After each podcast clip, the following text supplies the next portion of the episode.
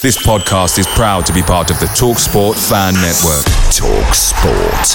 Powered by fans. The TalkSport Fan Network is proudly supported by McDelivery, bringing you the food you love. McDelivery brings a top tier lineup of food right to your door. No matter the result, you'll always be winning with McDelivery. Order now on the McDonald's app and you'll get rewards points delivered too. So that ordering today means some tasty rewards for tomorrow. Only via app at participating restaurants. 18 plus rewards registration required. Points only on menu items, delivery fee and terms apply. See McDonald's.com. The Talksport Fan Network is proudly teaming up with three for Mental Health Awareness Week this year. Beyond the pitch, beyond the results, we're here to connect fans, getting them to embrace the highs and lows of supporting your club because we're not just fans, we're a team. With two in three football fans having struggled with their mental health, we understand that life off the pitch can present its own challenges. That's why we're committed to ensuring you have the tools to stay connected with your friends and fellow supporters. Take a moment to connect with your mates. A simple text or an open conversation can make a world of difference. And if they don't respond right away, don't hesitate to follow up. Let's all take a moment to talk more than football. Well, then, that's it. Game over. Officially Hey, relegated. I'm up. I can't it, believe man. it. I can't believe it. I can't believe we started so long, mate. Tell me that. yeah, I We didn't think been, we we. should have been down in August. Well, in a season where we were effectively relegated before the clocks changed, I think it was massively impressive. We managed to hold on to our League One status until June. Yeah, we ended up doing really well, to be fair. Yeah, that that actually play to the boys. deserves that deserves to be applauded. Yeah. Yeah, it's happened. The inevitable has happened. Our relegation to League Two has been confirmed. I'll be honest with you. Oh. I felt I felt nothing. oh, that's what I mean. I've been, I've been sort of, I've been waiting for it for genuinely since August. It sounds, I have been waiting for it, so I'm just glad it's happened now. I can actually like try and think about what it's going to be like. It's probably going to be crap, but you know, at least, at least we. Oh, I say this now. I'm actually, I'm not even going to say. It. I was going to say at least we might win a few games, but fuck me, the way it's going, you never know. Well, the way it's going right now, I'd take just playing a few games. Well, I- I'll, I'll probably say just surviving at the moment. Mm. My God, we- could what I easily mean, do back to back. If We we've if we've still got a club and a team that can actually get on the pitch for the first game of next season, right now I'll take that as a major positive. If we've still got a team, Yeah, which No, may I, be um, an exaggeration, but you know things because of the lockdown, you you know you may have forgotten just how how bad things seemingly were, and it and it weren't looking good on or off the pitch. no, I, I'm. I I think we're going to struggle next year, big time. To be honest, Mm. yeah. this whole this whole the players obviously not being on furlough and um, yeah, that that's a that's a weird one because you know most of them are out of contracts anyway, so they're probably just. I'm, I'm assuming just want their wages, but Yeah, even the ones that aren't, where does that leave them? So you know, someone like Mark Oxley or Lennon or I think Dimitri maybe is is, is still in contract. Where where does that leave them? yeah, that it kind of it kind of in a a weird way bizarre makes, one. it makes their position a little bit untenable almost in the sense of you you, you know the chairman or you know your employer is probably going to think well fuck you I want you out the door so it's a weird one. Uh, you know, just just someone who who might have a new who who would have had a deal lined up. You know, just off the top of my head, say John White. You know, if if it is every player and he's one of them, the chairman turn around and say, "Actually, go fuck yourself. You're out of contract. Yeah. Go find another club." Yeah, Because they're Yeah, going to struggle to other clubs. They will. they're yeah, no, you will, you So- will, and this is the thing with with anyone that's if you've still got a contract next year, then You're laughing. you're you're laughing. But if Yeah. you're if you're out of contract anywhere, not even just at Southend, if you're out of contract this summer, who's signing you? And I don't I don't Yeah. mean that to sound horrible, like that you're a bad player. Everyone's financial situation is like has been rocked Yeah. by this. So no one's going to be spending money in the lower leagues. And I, I know there'd obviously be free transfers, but that goes for wages as well. And we've got rumoured high earners. So Well, there, you're not going to go. You're not going to go somewhere else in League One or Two and earn the money you're earning here. no, there was um a thing that came out. I think it was from the Athletic, and they're they're quite good. And you know, you got you got to bear in mind as well. This is after you know Kiernan and, and Cox have left. Try and not say too much here, actually, because we can try and get a promo code out of the Athletic if they want us to read out their articles. Yeah, yeah. but um, we uh, I guess our, our highest earner now is still on. I think it was fourteen grand a month. So that's oh, I saw like- this. I saw this on like Twitter. three and a half grand a week. I mean, that's still ridiculous out of itself, isn't it? So Yeah, and you look at the the squad we've got now. Is by and large, it's it's kids. So there's still three, still four, possibly five senior players that are, are very high earners. yeah. So my um, God, what before January, when a lot of the big hitters or the big earners went, what was the wage bill then? must have been Must have been honest, must have been. Astronomical. I mean, I mean, I mean, that still could be wrong, though. Do you know what I mean? It might could be off. It could be there could be more. Do you know what I mean? So, um, yeah, which wouldn't surprise me. But there, there's a there's a big issue straight away. You know, um, forget players rejecting the refer uh, uh, the furlough. Oh, You kind you kind of get it in a weird sense. I get it's because that's a lot of money to lose out on. But Mm. there's your first issue. Fuck me. Why are players at Southend United on that money? that's been the issue for a long time. Before Now, if we was pushing playoffs every season, I'd get it, but we're not. So I mean, what are you Mm. on that money for? yeah, like last season, we survived on the last day. Yeah, Learnt no lessons. Right. We literally Yeah. didn't learn one lesson from last Yeah. season, and we've and we've been relegated this season. yeah, exactly. Where where does that sit with you? The players rejecting furlough because it's, oh, it's a bit. Of a, I'm, I'm really like, I'm not caught in two minds of it. To be honest. Hmm. Um, On one Because I hand, I, totally understand it. On one hand, I totally understand it. But then on if another you're a player, I th- I th- if you're a player and you've been mucked about with your money a lot this season, yeah, are you not getting it on time or not getting it at all, yeah, then I do almost have to make you right. Yeah. on that's that what I mean. I get it. So it's a horrible situation. It is. And I wouldn't like to be a player to have to make that decision. I don't blame any footballer in the world, whether it's in League Two or you're playing for a club that are pushing for Champions League football. If you've been offered a contract that's got a ridiculous amount of money on it, you oh, you sign signed it. it. You signed it all day. Only a moron is not going to sign it. It's the club's fault for offering contracts that they can't afford. Yeah, It's not the players' fault. The pl- players are like, it's a bit of a cliche. It is a short career. It is a short career for a footballer. You've got to make your money while you can. yeah. So we'd all do it. Anyone that sits and listens to this right now and slags a footballer off for the money he earns, you're telling me you turn it down? Yeah, wouldn't. exactly that. You wouldn't. Nobody. I wouldn't do it. You wouldn't do it.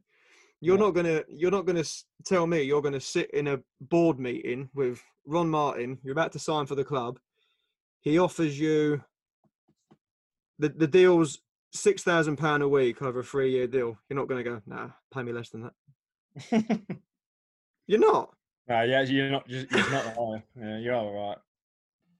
An interesting one, really interesting. But as I mm. say, it's they all want to forget about their time here. I want to forget about their time here. So let's just hopefully get it over and done with, Let's just forget about it. we can all move on. So Yeah. yeah, and we can go back to talking about legends that we're about to talk about here. So Yeah. Nice transition. That. good that on it. Yeah, I mean, no, I was going to say because we're we're going to do we are going to do like a season review episode. So that was just a little intro because there, there was there was there was finally some news, new news out of the the club in the last week or so that yeah the season is now officially over, and we are relegated, and the players refuse to go on furlough, rightly or wrongly. Well, that well that, that's I'm I'm just I'm just reading the headlines, mate. No, no, it's true. They have, they have literally views. It just that it just reads fine, doesn't it? Anyway, so we uh, we thought we'd we'd end it on a high and go with. Uh, well, saying that, we, we we wasn't originally going to end it, was we? We was, we was going to carry it on, and then I think work commitments and just a natural break made sense. So Yeah. we thought, well, why not? And we've ended up manage, uh, managing to get Darryl Flahavan. Flavs. So, I mean, first of all, he's probably one of the nicest blokes I've ever spoken to in my life. Yeah. Couldn't believe how nice he was. It's Yeah. What a lovely geezer. it was almost, it was almost odd how nice he was because it was just it was just talking to you like, like he knew you. You know, it was there was no it was no awkwardness or anything like that, which you sometimes get maybe for the first few five ten minutes, but with him he was straight in. You up, boys? How you doing? Blah blah blah. Yeah. So, um, but on It's strange because I guess with it- these guys being pro footballers for as long as they have been, they've they've chatted to a lot of fans. They've done the pleasantries. They have the pictures taken, the autographs, and things like that. So I guess they they know how to talk to people. But yeah, he was just a, such a laid back, lovely guy. Right, yeah. Here we go then. Darryl Flahavan.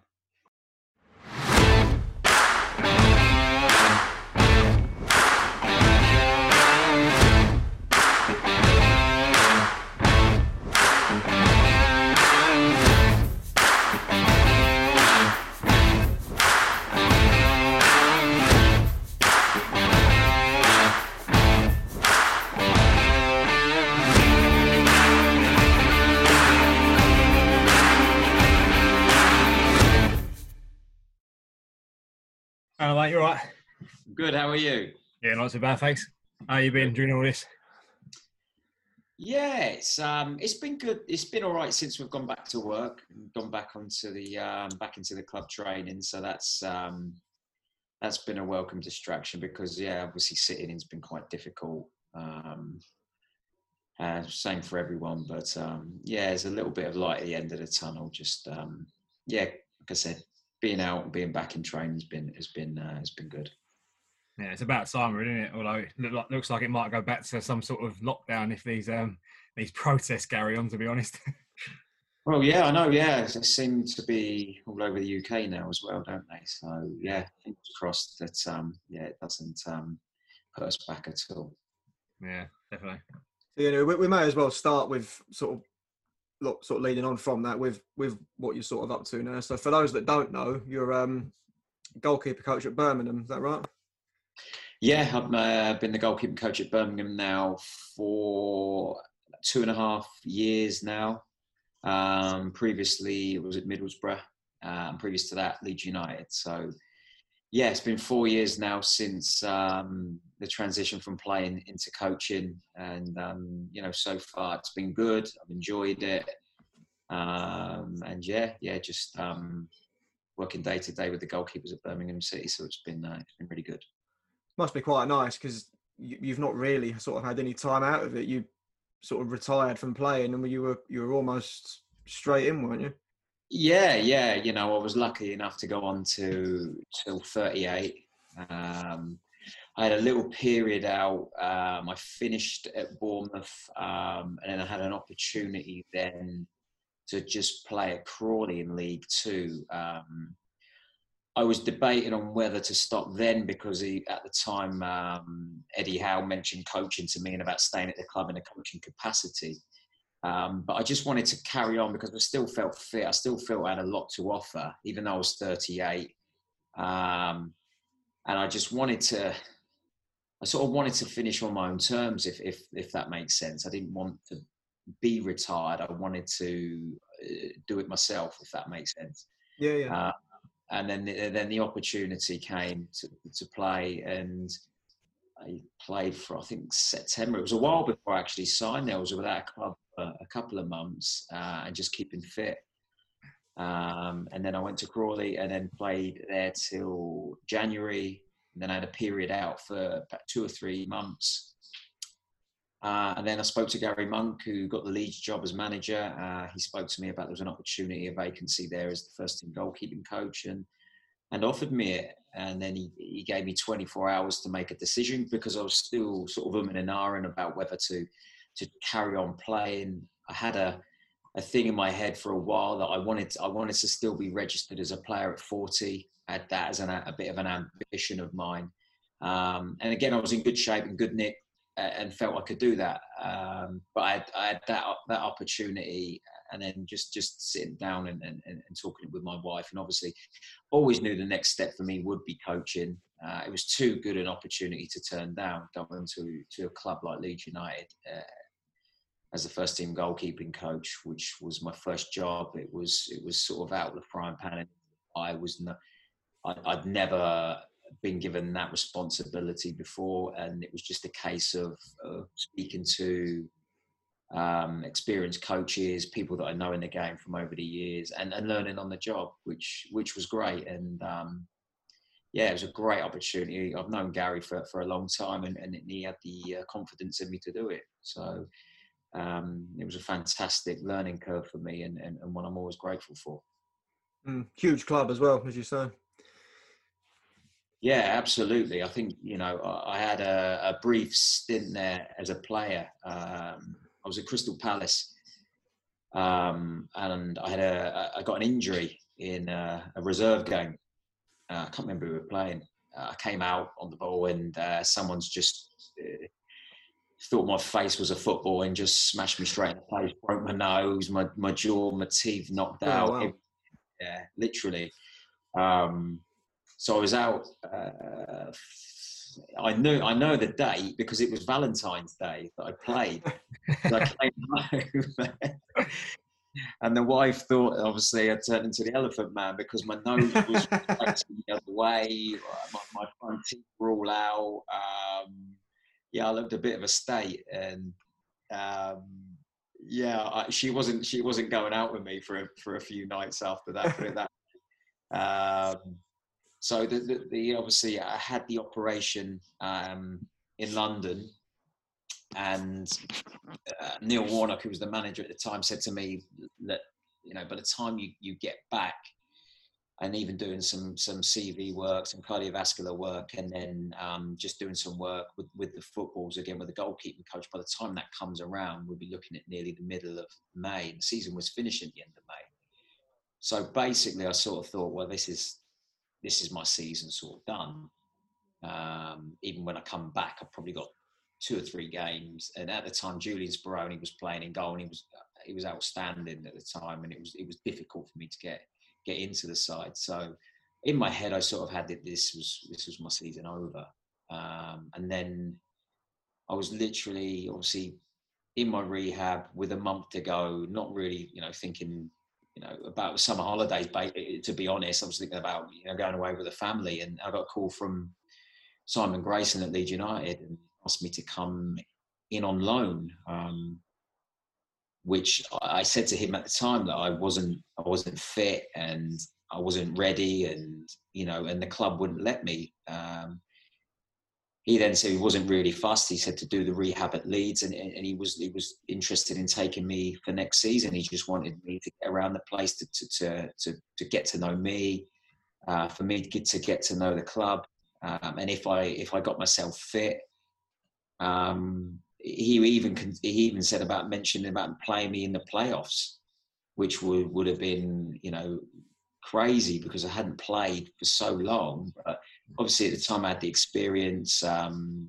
you know, was some of my time at Southend, I'd won that league um, and achieved all I did in that league. So I was quite confident if I got myself fit that he would consider playing me in the, in the last game or two and, and the playoffs.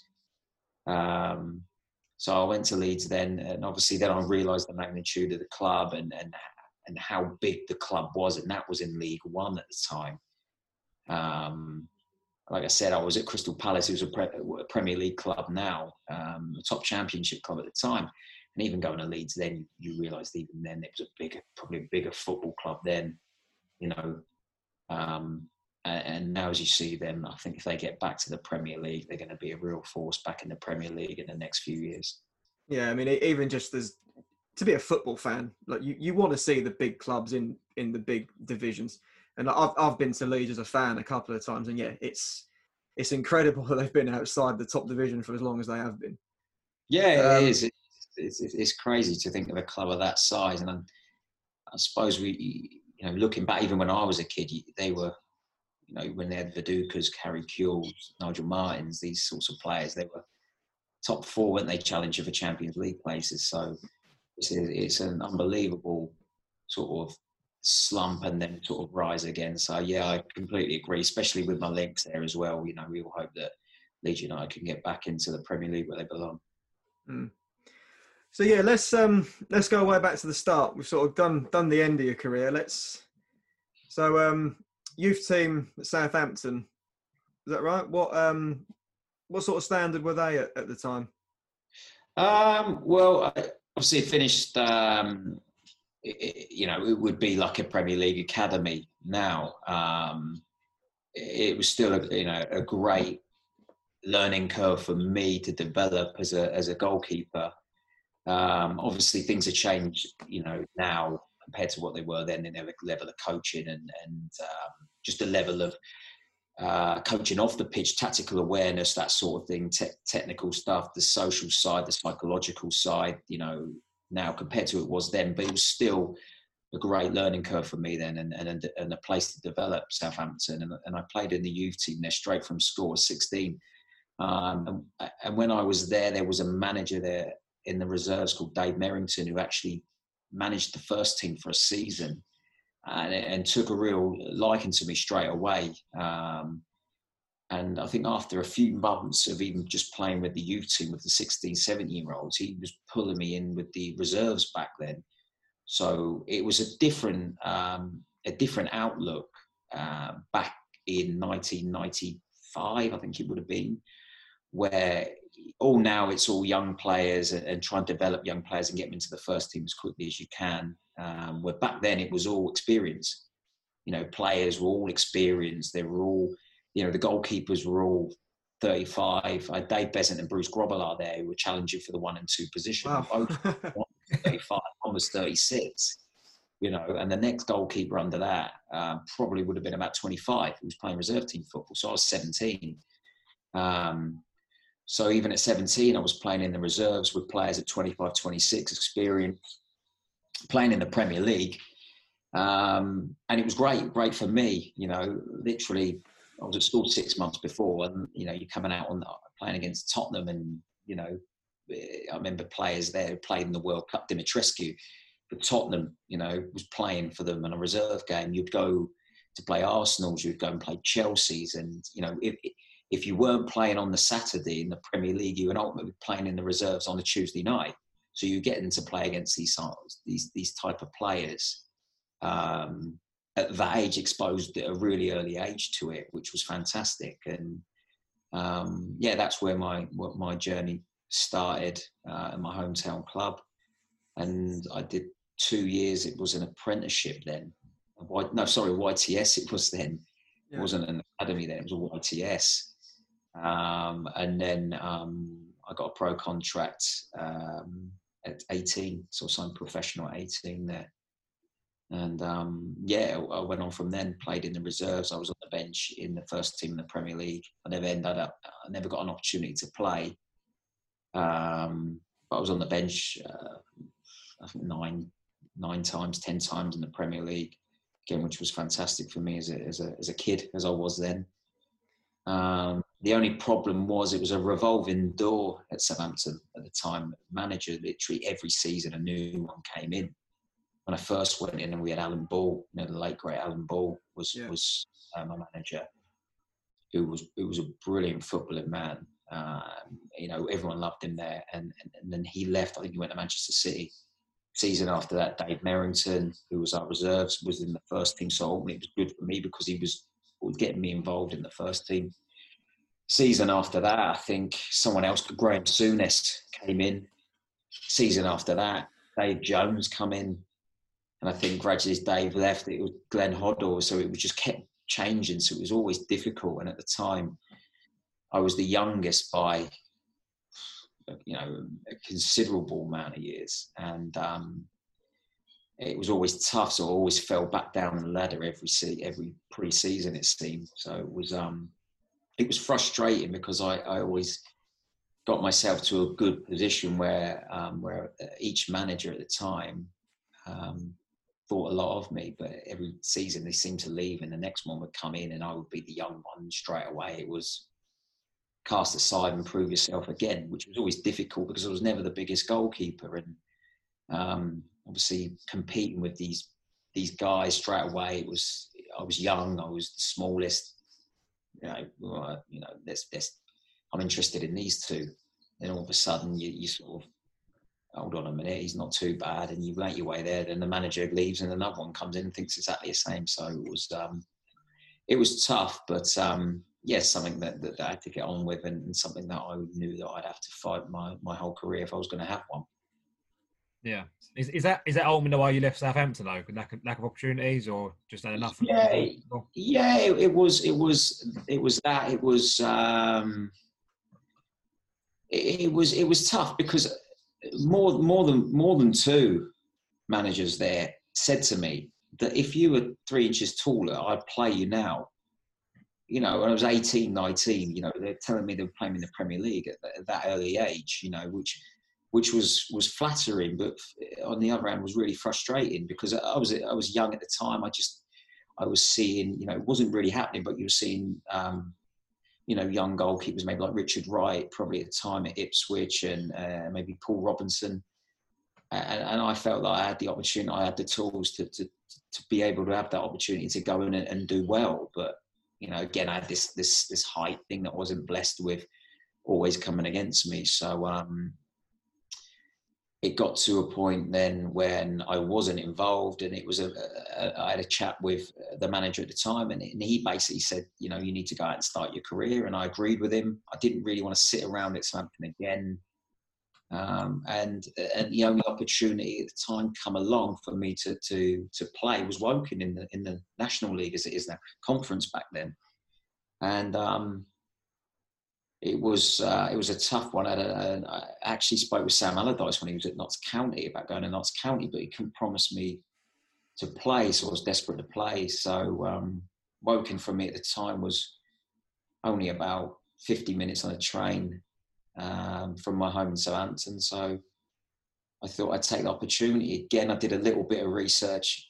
back then, even, and realised that all the goalkeepers in that league were all ex-players, you know, Neville Southall was playing there, Nigel Spinks, some some really big names, and I was 21 at the time, 2021, and I just thought it was a great opportunity, so I went there and um, uh, started playing there, and, and, I had to back it up with performances. Also had a goalkeeper there who was very well um, renowned in the non-league circles um, that I had to try and overcome, and um, yeah, and then uh, I, I played at Woking, managed to play probably about 30, 40 games there. And um, after that, I went to Southend, which was where my career kicked off, really. Yeah. So just uh, just quickly going back to Southampton, when you mentioned Graham Souness, it's just reminded me of something. You you weren't around when um when Ali Dia rocked up, were you? I was, yeah, yeah, I was. I actually um, played in the same team as him when we played a training match. He, um, it was, uh, it was, it was. I said it. It was, it was, it was bizarre because he, he came in. Obviously, uh, I was with the reserve squad at the time. You also had the youth team reserves and the first team. So I was mainly in with the reserve uh, lads at the time. And this guy come in, and all we heard was he's George Weah's cousin or something. Yeah, something uh, like that, wasn't it? Okay, you know, he didn't have the access to you know the online platforms that you do now. Obviously, look at players' background or, or, or the the media now that, that can tell you everything about them. You didn't really have that at the time, so everyone was, "I was George Weah's cousin." Okay, okay. So we we played a practice match against the first team. So I actually played in the practice match with Ali Dia and you're sort of thinking, you know, okay, I was a bit mm, not too sure about him. He, um, didn't look the best on the ball. He looked quick. He looked quite powerful, but he he mm, I was a bit not sure about this guy. Anyway, the week went on and he was training with the, us in the reserves. And then towards the end of the week, I think we were off on a Wednesday, Monday, Tuesday, he trained with the reserves, played in this match with us. We had a Wednesday off. Then on the Thursday, he wasn't in the changing room with us. So I'm, i sort of thought he, he, he obviously been, he's gone, you know, he's not here. And then we went out and he was in the first team squad. And you're like, hold on a minute. Um, and then lo and behold, we were playing Leeds United on the Saturday. He was in the squad, which was uh, unbelievable. And um, he actually, yeah, he actually got on the pitch. And then he had to be replaced by one of the young lads that was on the bench because he was that bad. So I remember him. I remember him. I'm sure he was put on the right side of of midfield. You know, in a 4-4-2, he played on the right, you know, right midfield, right wing, that sort of thing. And I remember him receiving the ball and running down the channel with it. And this was at the Dell. And he, he got into a position to, to, to, to put a cross in the box and he just kicked it into the stand beyond Southampton. And I'm like, you know, it was just like ridiculous. And I think, I think in the end, Graham substituted him for, for one one of the young lads uh, that was in the reserves with us at the time meant to get him off because because I didn't realise it at the time. It was only when I've, I've, I've listened to, to Graham's comments and, and a couple of us I heard uh, Matt Tissier speaking about it um, a couple of weeks ago. Uh, the squad was that was that thin for, for a Premier League squad. I didn't I didn't realise how thin it was. Um, so. Um, but it, it was it's, it's crazy how how even back then that happened. Um, and then, then, like I said, same as everyone else, he went after that game. We never saw him again. No one knew what happened to him. And then we found out three or four weeks later that it was some sort of hoax that and it was bizarre, bizarre. But um, that was probably my first little insight to, to thinking that you've seen as much as you can see in football, but obviously over the years I've seen a lot more than that. So it was my first um, eye opener to how crazy the football industry can be at times. That is crazy. That he actually came on for Matt Le Tissier as well, didn't he? Because he was injured. I think he did. Yeah, I think he did because I think Tiz was um, carrying a knock or an injury, so I think he came on for for Tiz, and um, yeah, he got substituted. I think he, I don't know how long he got. I think he might have got about 10, 15 minutes. And I think, it, was, I think it was a cross that I think he might have knocked a kid that was on his, his dad's shoulders in, in, the Milton Road end off his uh, his shoulders and that got him subbed. So yeah, it was um, yeah, it was it was it was funny. Obviously, in the aftermath, it was funny, but um, at the time, you you were scratching your head thinking, "How's this guy gotten in the Premier League?" It was bizarre, bizarre. That's brilliant. So you say you didn't you didn't sign for Southend. Um, who, who, was it that signed you at Southend? It was Dave Webb, David Webb at the time. I was um, I'd played against Yeovil on a few occasions. Well, he was manager at Yeovil, and and just just played well against Yeovil, you know. Um, and I, I I signed. I think I might have signed the rest of the season I was in another year at Woking. Anyway, it was coming to an end, and I can't remember. I can't remember how I got in contact with him. I don't know if it was through his son Danny, because Danny was at Southampton. I can't really remember, but I remember I was in Southampton, and um, my contract was running out, and he invited me to go down to Yeovil at the time. Um, so I went to Yeovil when my contract ran out. It was uh, it must have been pre-season, and I went there for a day, literally for a day. Trained. Then afterwards, he, he pulled me in the office and just said, um, "I'm not gonna, I'm not gonna sign you." So I straight away like, what, what have I done wrong here? You know, actually, I trained well, and then I went back for he wants a he wants a six foot four giant. You know, all that I drove back from Yeovil to my, my house in Southampton and uh, all that going from it. He said, I'm not going to sign you. He said, but what I'll do is I'll give you a call in the next week or two. But he said, um, if anything comes up for you, let me know. So at the time I was a bit like, uh, you know, with McCarthy was like, if something comes up, you know, all that. So I didn't really know the real reason what he was doing, to be honest with you. Um, then I think it must have been not, not long after, two or three days, four days later, I see he gets a Southend job. So he literally gets a Southend job. And then I think the next day my phone goes and it's Dave Webb.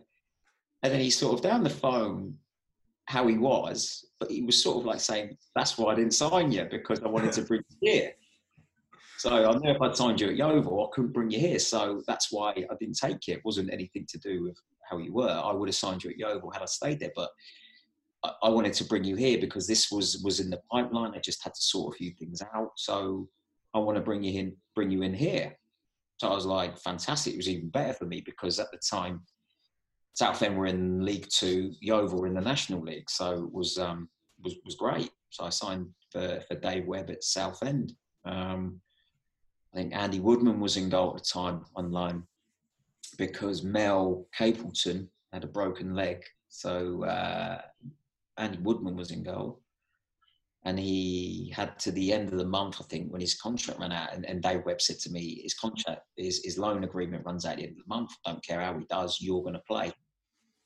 And again, like I said, I think I was only 21, 22, possibly that around about that age.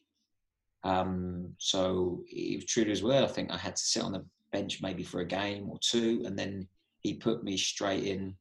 it was Carlisle away, so that was my first experience of of, of first team football, which was a, a, real baptism of fire. First game Carlisle away, probably the furthest place you could ever go. One of those down the years that everyone always had a sore hamstring for that sort of that one. So um, yeah, and it was uh, it was um, that was my first game Carlisle, and we lost three one, I think it was. Um, so um, yeah, that's where it all started for me. What's what? I can't. I'm trying to think who some who are some of the characters in that team. I'm trying to think who was about at that sort of era. Who was in the team? Well, obviously Kev.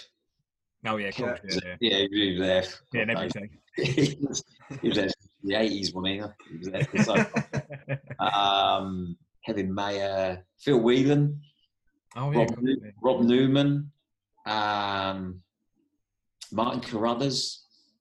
Yeah. Who else would have played then? Dave Lee. I can't think myself now who some of them were.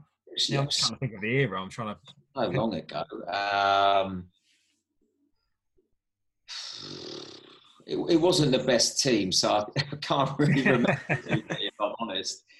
Um, but yeah, those those are probably just a few I can I can sort of slightly remember. Yeah, it was a um, it was um, yeah, I can't really remember to be honest with you that first team that I went into. That was yeah. probably 99, night 2000, I yeah. think. I think yeah. that long. Yeah.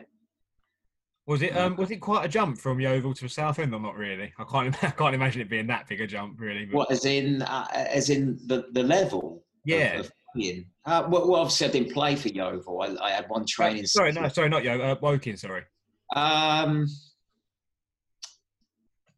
it, it it felt, yeah, it felt it, um, but nothing too nothing too great, if I'm honest. Um, you, you found that in that in that era, a lot of ex pros, a lot of even big name ex pros who were very local to where their area played for their sort of, you know, if you went up and played Southport at the time, I remember playing Southport and it was full of old Liverpool players, old Everton players. Yeah, yeah. You know, towards the end of their careers, offered probably a year, two years, you know, to go probably train twice a week and play on a Saturday. So you were playing against players that still had good technical ability, probably not the legs that they did. So you're still playing against those sort of players. And then when you went into League Two, probably they had players that were a bit more dynamic and and a, and had a bit more energy, but technically there wasn't a lot of, of difference. But obviously, for me at the time, playing in the football league as opposed to playing in the in the national conference as it was then, it felt bigger to me because yeah. it was the first step and it's where I sort of wanted to be. So, you know, I looked at it and, it, and and at the time as well, it was it was it was full time football where Woking national the conference for me was was training Tuesday and Thursdays, playing on Saturday. I kept myself fit during the week. I actually went in and trained with Portsmouth um, because I'd been re- I'd been released or I'd left Southampton, so I, and I was training at Woking twice a week. I'd gone in at Portsmouth because my brother was playing there, so they let me go in there and train with the reserves at Portsmouth. So I was keeping fit on a regular basis, but but but getting my game time. Like now, if I looked at it, was was was great because that's exactly what I would want from my young goalkeepers now. Would probably be to train full time with me, but go and play if they could play in the national league would be great because they're getting game time. So that's effectively what I was doing. Um, so yeah, and again, uh, moving to Southend, full time football felt felt real, felt um, what I wanted. You know, I wanted to train through the week and then to build up to a game at the end of the week, um, and then have the chaos of Tuesday, Saturday, Tuesday, Saturday, like like we like we had in uh, those, you know, playing in all the cups and the football league trophy, those sorts of things. So it was um, it was exactly what I wanted. But level wise, yeah, yeah probably I, would probably do it a disservice. It was it was probably better. Yeah, yeah, yeah, yeah. Because I think that maybe like certainly some younger Southend fans may only sort of remember you from kind of that era between like 2004 to 2008 kind of time but you know, by that time rolls around, you've already been here quite a long time. You actually had two spells with the club. Your, your yeah, time sort of end. Your first spell ended around was it 2003? Yeah, yeah, probably was. Yeah, yeah, it was.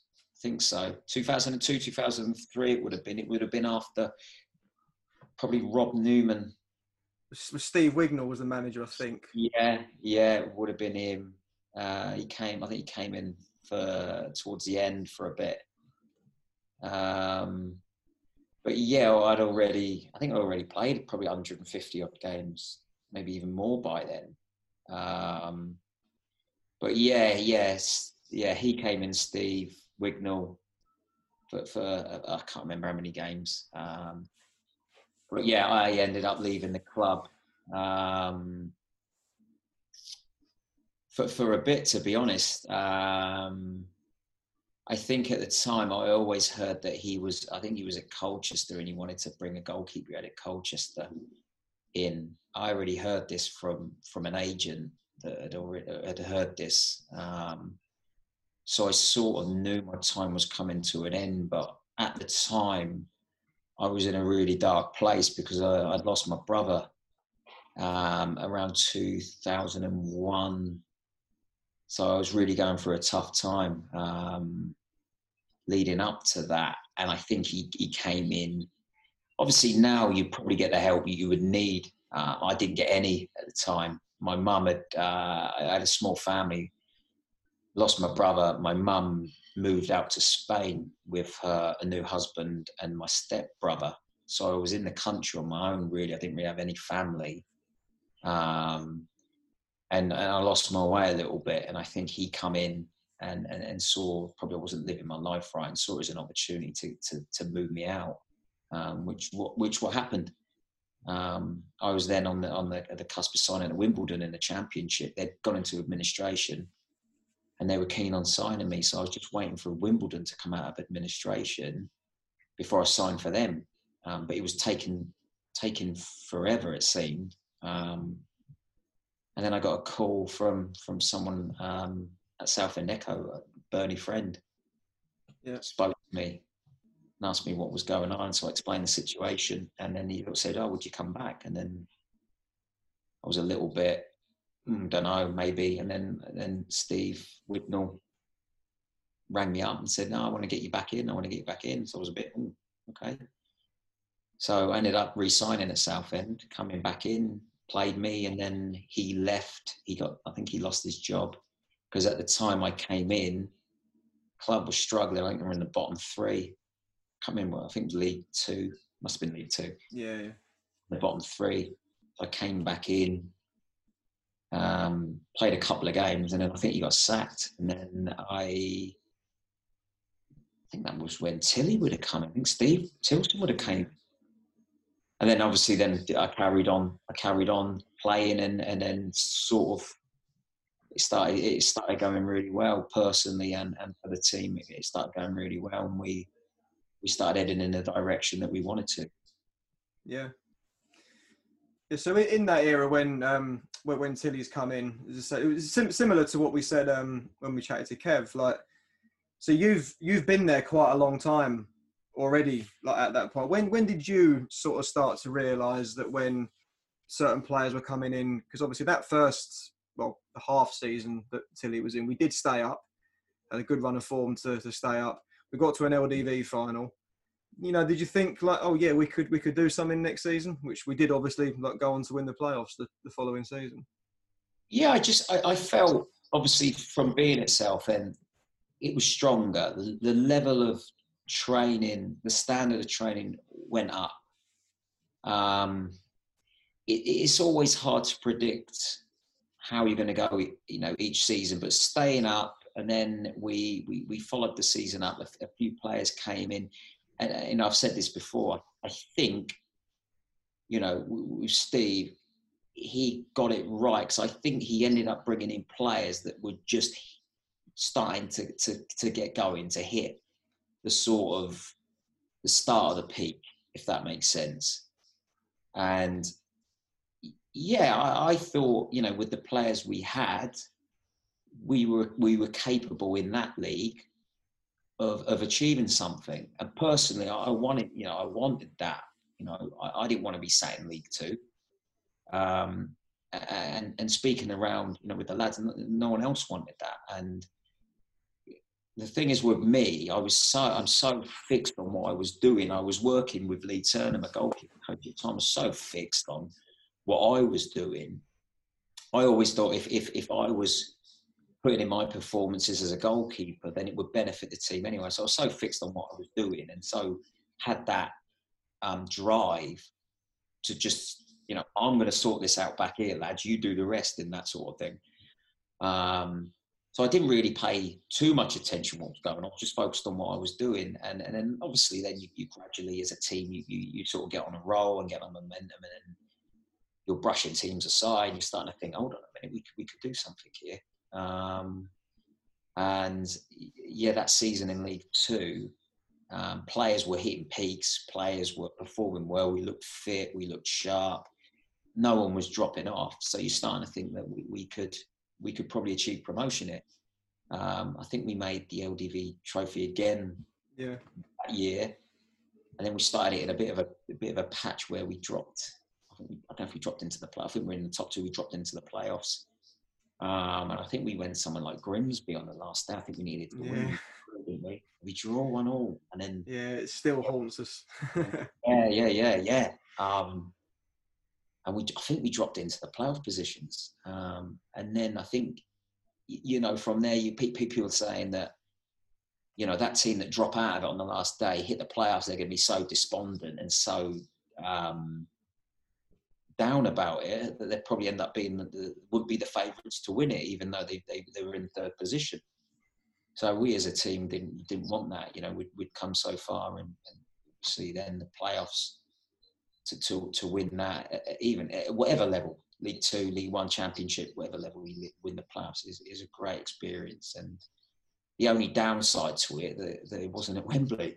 seems to get to the final of all these competitions, and none of them were at Wembley. So yeah. but still great memories, great memories, and, and obviously then we sort of um, yeah, we, you know, start a part of probably the best sides of the club has had, to be honest, in the last you know, club history. Yeah. Do you think as well? We just we just literally just carried that wave on again because you know we go and we go and win the league next year. It's it was an incredible yeah, run. Yeah, it's funny. It's funny though, isn't it? How many times that happens? You see it quite a bit. Yeah. see it quite happen. You know, momentum's a massive thing in football. Just adding a few, adding a few uh, new faces and a, and, a, and, a, and a, a, little bit more quality. Um, that summer, I think we lost the first game. Yeah, we did. We lose the first one, yeah. Um, something like Bradford City, something like that. I think it was. Um, and then, yeah, then I think you start thinking it's a higher level. Then we get a couple of wins, couple of wins, and you think, hold on a minute, this we we we we all right here. We we could be all right. We, you know, we, we had that momentum of promotion the season before, and um, yeah, it was one of those. You could just feel it. You could just feel something was was was happening, and um, but obviously we had to back up with performances. And like I said, I just I think players were hitting their start of their peaks uh, at the right time, and um, yeah, at the time I think the club benefited from that. Yeah, Yeah. definitely. Massively. What, what was it like, sort of having the the, the centre halves we had at the time? Because they almost would have made your job a little bit easier, I guess, wouldn't they? With like without Barrett and Sodje and Spencer Prior and all that. Yeah, well, I think um, yes, like especially when Adam came in, Adam was brilliant in front of me. Loved playing in front of you know behind Adam. Um, Spencer Prior as well. Spence was um, experience, you know, playing the highest level. Man City and, and and Norwich, I think it was, came down and he, he was still position. He didn't have the pace he used to have, but positional wise, he was still was still really good at rock. Efe come in as well and was um, a real tough player and hard to play against. And I, and I, and I imagine him for, for strikers was a nightmare to play against. So we we were we had abundance of riches in that position. So for me, it was great. So like I said, you know, organising them in front of me was, was an easy job because they're all experienced players and um, they, they they they they knew exactly what they were doing, and it was a case for obviously me just to just to mop up behind them and, and do my job when it was was come to you know defending the goal from shots or defending my area from crosses, those sorts of things, uh, and doing my part behind those guys. Yeah, it was almost the perfect storm, really, wasn't it? Everything just seemed to click at the right time. We had so, so many people will say that when you've got a, a striker like Freddie up the other end that could take a tight game, take something out of nothing to nick us the goal, is that yeah? But the reason we've kept it tight at the other end to get that one goal is because we were so solid at the back. We had a like consistent back four, consistent keeper. It was just such a perfect time. it's a great platform, isn't it, for whatever team you play in. If, if you're solid at the back and you kept clean sheets, and there was rarely there was rarely any mistakes back there. You know, not just from myself, but from the centre halves, from the from the fullbacks. You know, even those guys, Che Wilson, you know, Lewis Hunt, Duncan Jupp, um, those guys that probably think, you know, you talk about centre halves and goalkeeper. Those guys done a fantastic job as well. Um, yeah, it's a fantastic platform to build from when you've got a solid, you know, defensive unit that, that didn't give a lot away, and, and teams would really have to do something to score past us, whether it was a was a fantastic, you know, bit of bit of play or a set play or something. You know, really, teams really had to earn it, and then going forward, yeah, obviously. Talk about people hitting peaks at the right time. He come in from Grays Athletics. We knew nothing about him except he lived in a caravan and was unbelievable, wasn't he? He was fantastic for us at the time, Freddie Eastwood. You know, um, what a player. So you had that. You also had the boys in midfield, Kev, um, and Mark Gowers, Mark Bentley's, um, Alan next, you know, um, Nicky Bailey. These these these people. I apologise if I forget them. There's been so many um, fantastic players that we, you know, at the right time were hitting peaks and um, and performing. And um, again, we're all on a bit of a crest of a wave. It's it's hard to put put your finger on it why it, Mm. why it's working. Um, but it just was. I just think we were all we were all in a good place and, and performing at a high level.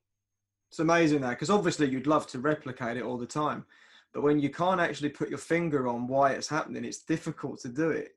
Because I think nowadays it it becomes very forced for a lot of clubs, and it's like, but then it, and then taking it to the top level, you look at what Leicester did a couple of years ago. They'd probably say the same thing. It was just that wave of momentum, and you Yeah, it, it, it just happens. yeah, I, I, you, you can't. I mean, I mean, looking looking back to, to sort of you know the levels that that I've I've gone on to achieve, and the people I've worked with, and and training, and the methodical approach to quite a lot of um, training sessions the games, uh, the tactical stuff. You know, no disrespect at the time to say, but we weren't really doing that. We were sort of we were probably you know a lot of the time playing small sided games and um, we were going into games we know a lot about the opposition we wouldn't constantly work on set plays defending them or scoring them we wouldn't work loads on team shape we sort of um, we, we, we did on a few occasions but it wasn't religious. Like again a lot of the managers i work with religious you know um, but again it was just a good again it was a good environment. Steve and, and, and brushy had built that environment. As a great environment to uh, to be involved in. And sometimes that that, that goes a long way. Um, and, and, like you say sometimes it's a team spirit and, and that sort of thing that, that that can help you achieve things like like we say you look at leicester it was what do they play they play 4-4-2 counter attack they sat in they, they sat in a low block. They let teams try and score, and when they turned the ball over, they they just play into the space to Jamie Vardy, and they won the Premier League and got into the Champions League doing that. And, and a lot of people you speak to that were in and around that said the same thing. It wasn't loads going on, but they're, they're a great team spirit. They they they um, I think they were doing that under Nigel Pearson as well, and things come together at the right time, everything aligned at the right time, and it was it was their time. And again, what a what a great story that was. Mm. So yeah, um, a, little while ago you mentioned about having to do something special to like score past us. So you know we'll have to lead on to the Man United game where yeah, oh, yeah, yeah, that was you know that was going to take something very special to beat you that night, wasn't it? Was was that was that the best game of your career? I remember in that game. I remember coming for an in-swinging, court, no, free kick, coming into the box, and it was the 88th minute. I remember taking on my six-yard box, catching it, and then I looked up at the clock, and I actually thought, I could play this game all night. I'd love it to go on all night. I wasn't even. It wasn't even getting to a point where I was desperate for the clock to run down. I sort of just thought I could just play this game all night. It was get it it felt great yeah it was um it, it, yeah i mean people will say that to me it was my best performance i, I, I don't know I, I i wouldn't necessarily agree because it's it's different when when when the ball's coming off the end of the boot of cristiano ronaldo or wayne rooney and you're saving making saves it's seems a, more, a lot glamour more glamorous than it is playing you know no disrespect the way it, didn't play away at preston or home to preston the game before, and, and I put on. I had a good performance in that game. The week before, I think we played Coventry, and again another good game against Coventry. But you're making saves from, you know, you're not making saves from Cristiano Ronaldo, are you? You're not making saves from Wayne Rooney. So people will say that to me, but I think I, I you know, I, I, thought I was fortunate enough to have performances of similar levels um, against, obviously, weren't against Manchester United, the biggest team in the world at the time remember as well in the game after that when we um, obviously played Tottenham. You, you played well that night as well, and we we get done by an offside goal.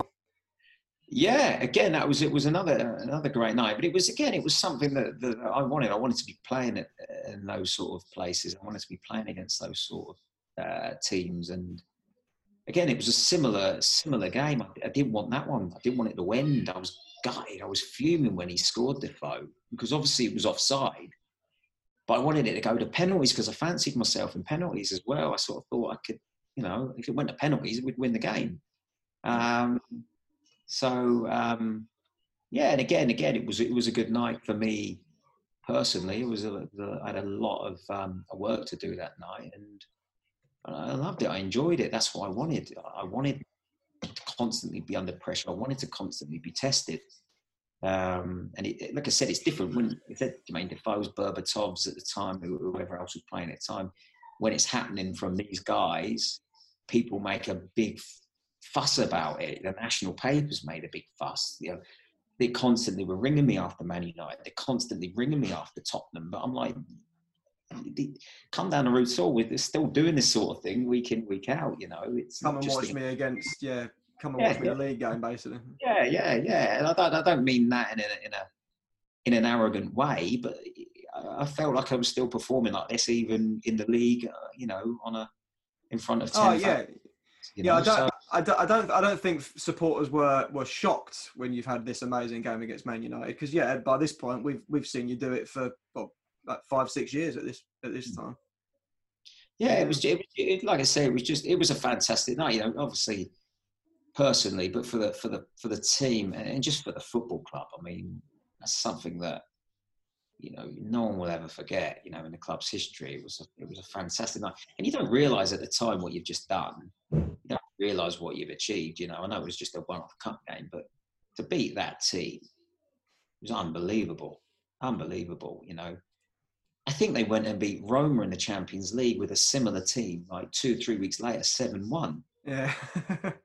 You know, so it was unreal. So it was eh, just fantastic. It was a fantastic period. Um, of time, not you know, not just for us, but for the fans as well. You know, what a time for the fans it, it must have been. So um, we're just delighted to be part of it. But um, it was it was great. I always remember the night of Man United going out and warming up. So always used to go out and warm up with uh, my goalie coach Lee Turner. and We used to go out quite early, and leading up to the game, I think they played Crewe the, the game before, and they put the kids out.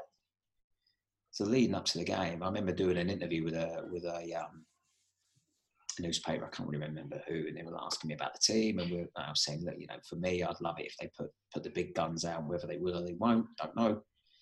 And I was out warming up, and I was um, I was doing some handling drills and some movement drills with the, with, with Lee.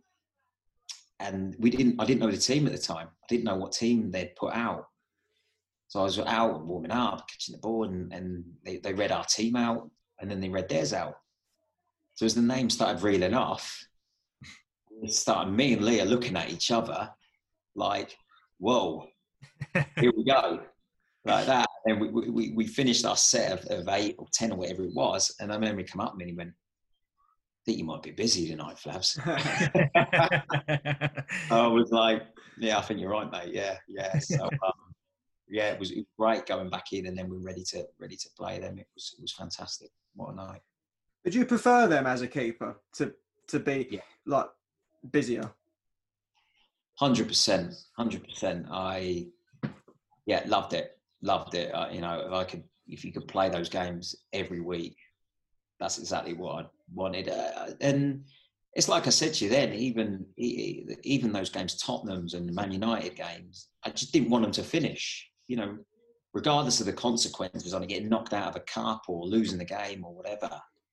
I didn't want them to end. You know, that that was what I, I put my gloves on for when I was a kid at like seven years old for was to, was to play in those sort of games and against these these types of players. And I, I always liked it. I always, you know, even even going up the leagues with Southend, and you go you'll go to these, you know, going up into League One and these big clubs that have dropped from Premier Leagues into League Ones and going up into the Championship and, and, and playing against going to these big grounds and playing against these teams was something that I relished it. I, I loved it.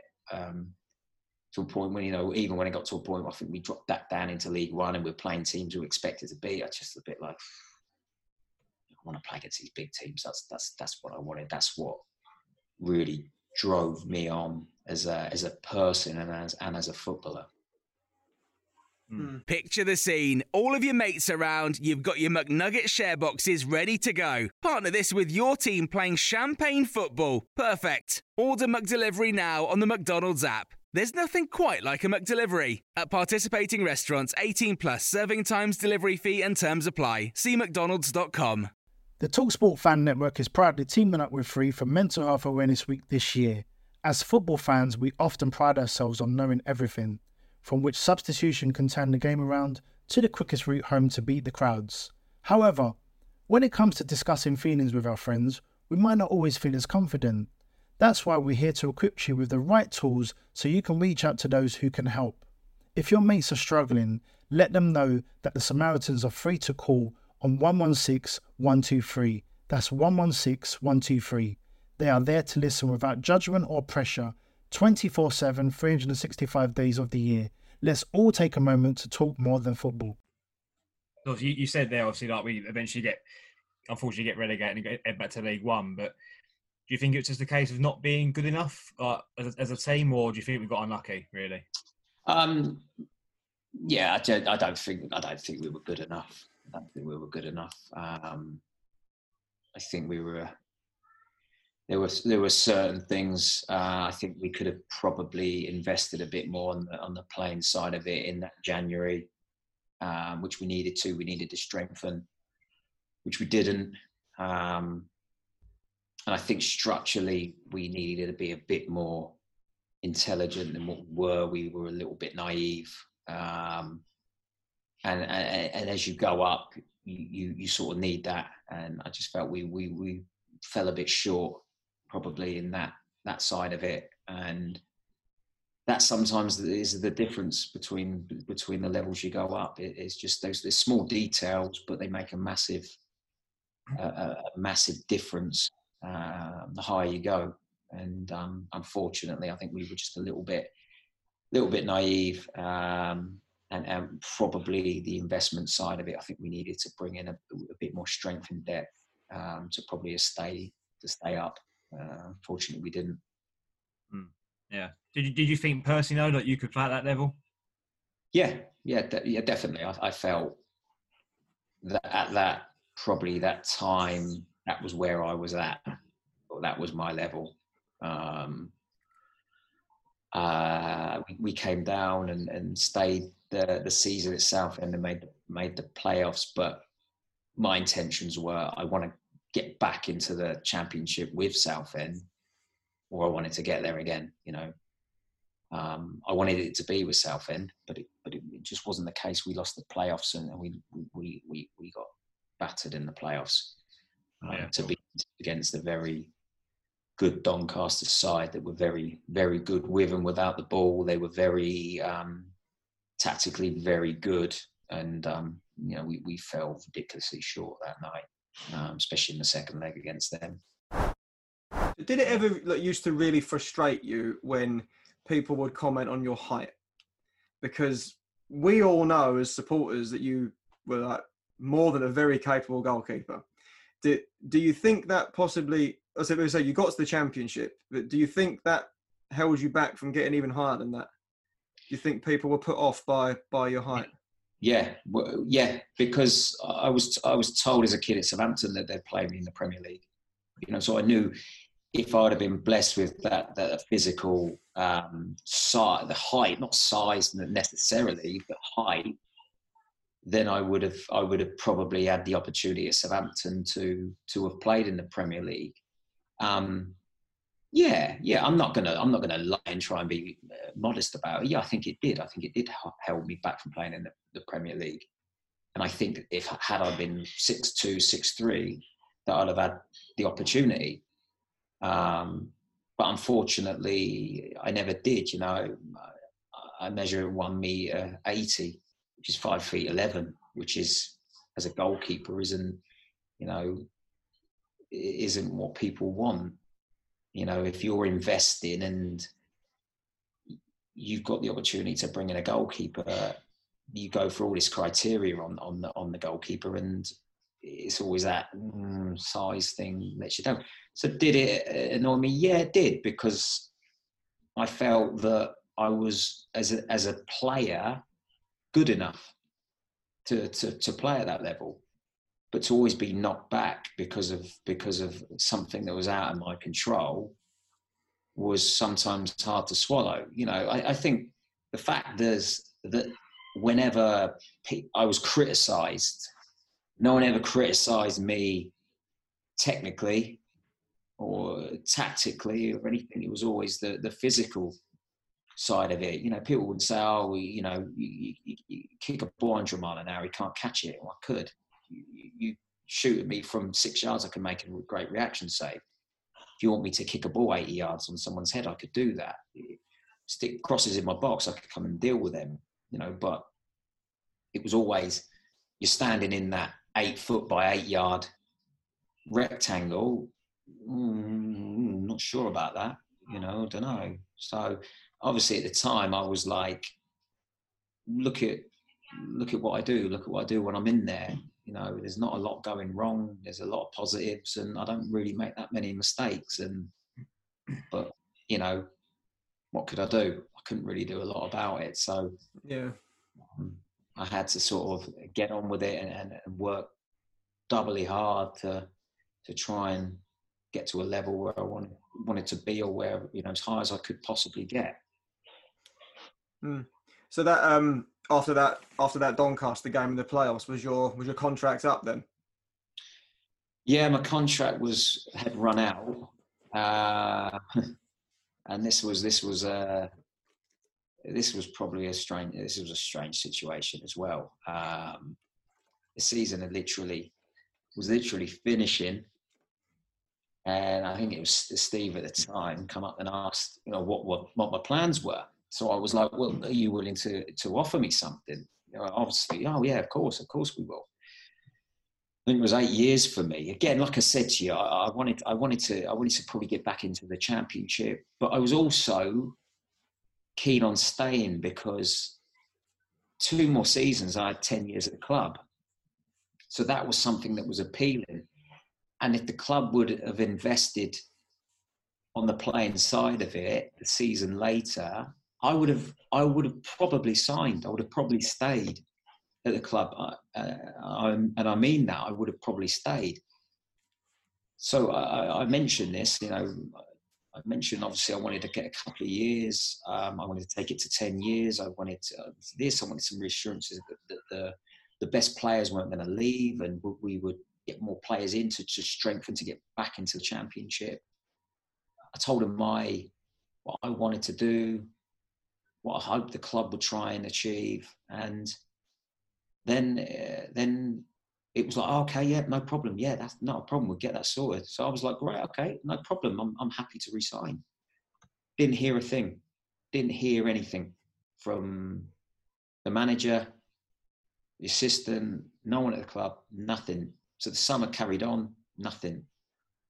Then I eventually had spoken to Steve, and then he said to me that the, the chairman didn't want me to sign two years, which I was, for, for whatever reason, why not? So he just wanted to offer me 12 months. You know, after everything that I'd done at the club, I was really disappointed about that. Mm. Um, again, I said, look, uh, for what I've done, I feel as though I deserve this. Um, then I went back and eventually rang the chairman personally, rang the chairman because I wasn't getting any straight answers.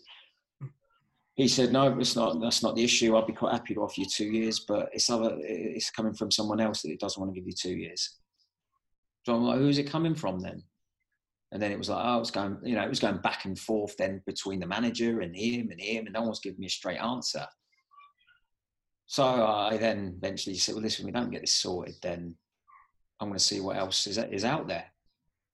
Um, and then I spoke to my agent, and he said the same thing. We were getting messed around by the club. So I said, well, just see what's out there. Within a day, come back and said, Hull will sign you, Crystal Palace will sign you. Okay, brilliant. Two big big clubs. Try getting back to Southend. Southend weren't budging. Okay, spoke to Crystal Palace. We spoke to Hull. Um, and in the end, it was quite.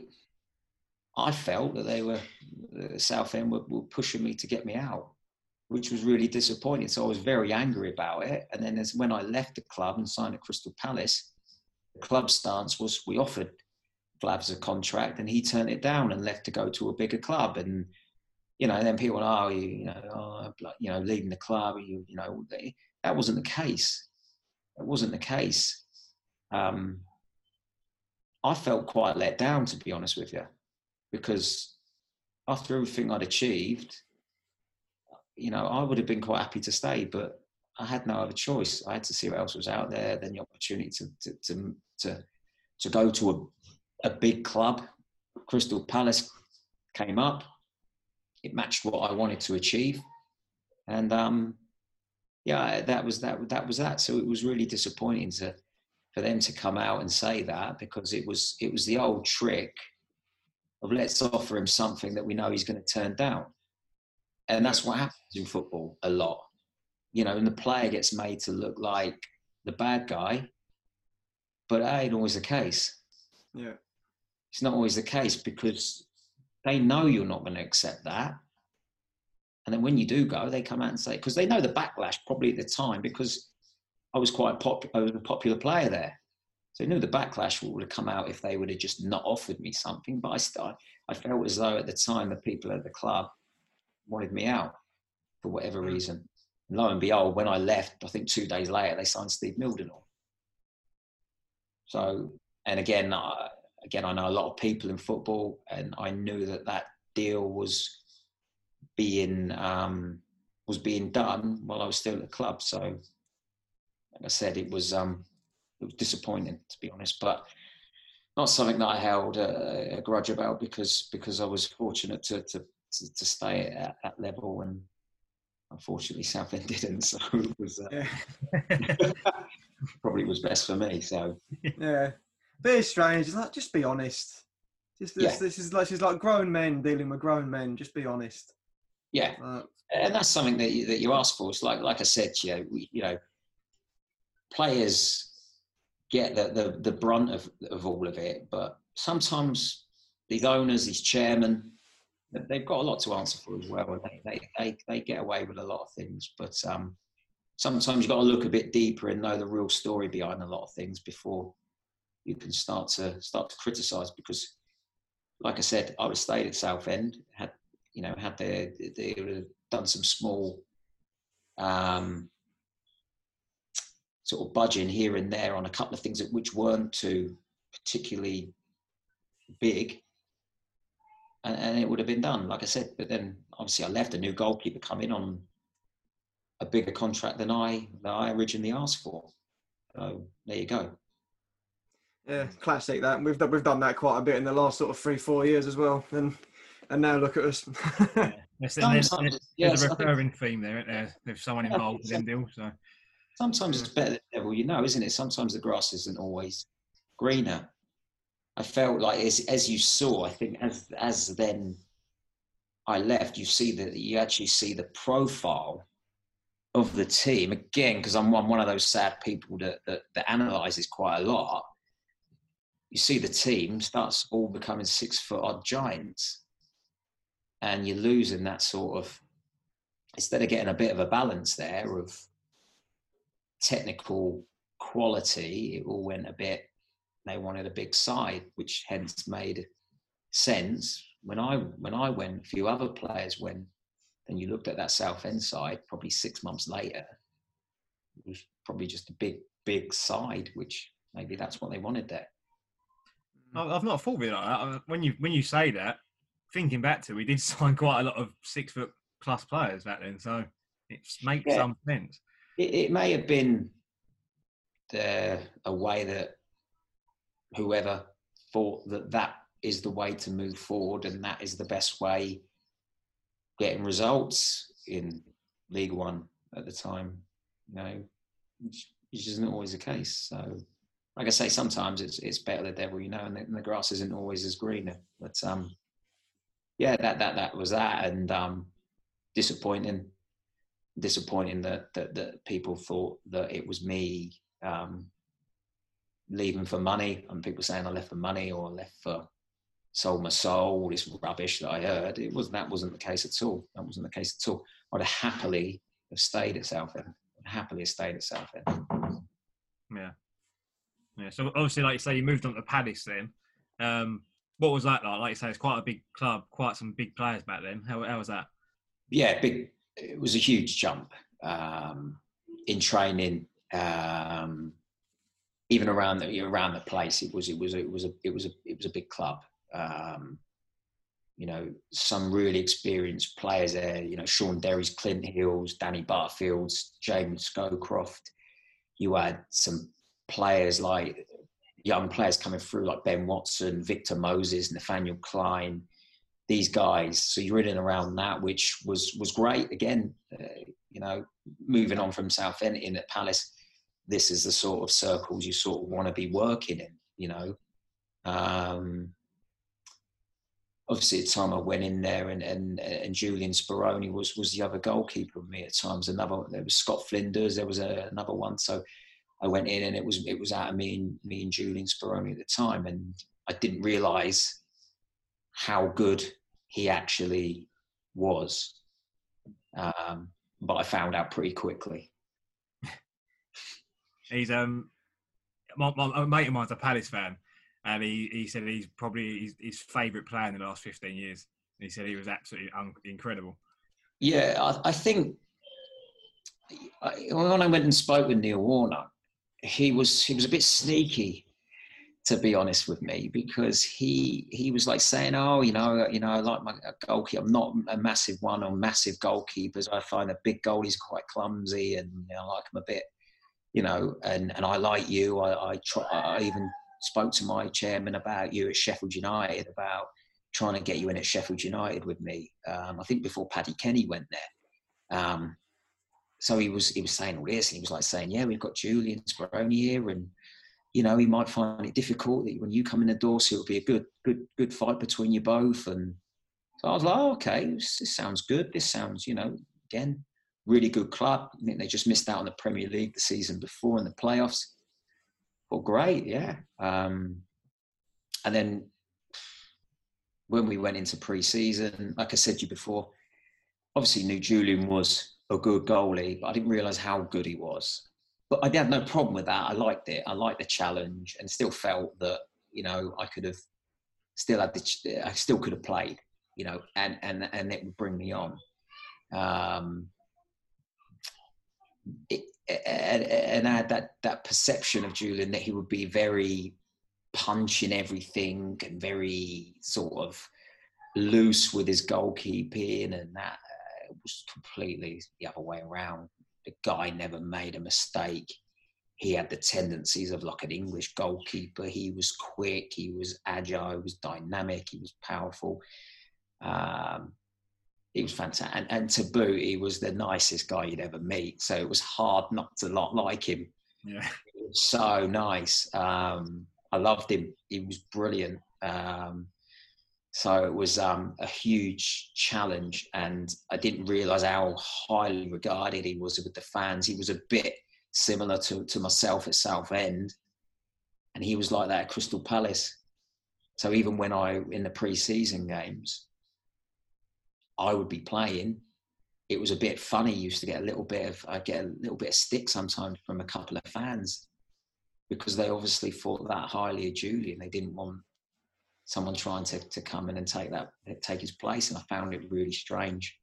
And um, yeah, it was it was ah then then then then it got then it got quite clear. I think we played a couple of Premier League sides. I didn't play them. We played a couple of League Two and League One games, and I played in them. He played in the Premier League games, and then obviously I thought, hold on a minute, I'm not going to play here. And then I think we we the first game of this just building up to the first game of the season. I remember we played Swansea. I wasn't playing, and then I think Neil Warnock done an interview with the South London Press and came out and said he wouldn't swap Julian Speroni for Petr Cech. So I thought, oh, what chance have I got then? Uh, that was that, and then um, yeah, I found that that quite difficult. Someone that played regularly for nearly eight years, um, to to be sort of cast aside and you're not the, the main man anymore was, was was was was difficult. It was a real culture shock for me. Um, so yeah, I had to just get my head down and, and carry on working there and an opportunity. Yeah. Was was that why you eventually, like say, you went to you went to Leeds and obviously you ended up at Oldham on loan? But is that is that why? Did you just want to get out and play? Yeah, I. It was it was again it was it was weird because Neil never had a goalkeeper on the bench. No, he I doesn't just- do that, does he? Yeah, No. he's, he's weird like that. Yeah, he didn't put one on the bench. Yeah, no. I just felt I just felt I got to a I got to a point where I just felt lost there to be honest with you. I felt a bit lost. Um, I was I just moved from a house in Essex. I was I was living near Billericay when I was at Southend, and I was uh, I wasn't playing it at uh, Palace. And my son Aaron at the time was just getting to that age where he was nearly starting school, and I remember saying to my wife, "Should we just move home because I'm I'm sort of in Essex. Really, I'm not playing. I was in Essex because I was playing at Southend. Should we just go home? Because it took me an hour and 25 minutes from from, from Southampton to get to Beck, um, Beckenham at the time. and it probably took me nearly an hour to get in from Essex. So I said, "Let's just go home. I could put my son in school, and, and we'll see how we go." So off the pitch, I wasn't really getting involved too much. I was still good mates with, you know, Shaun Derry, Danny Butterfields, Clint Hills. These guys I still speak to now.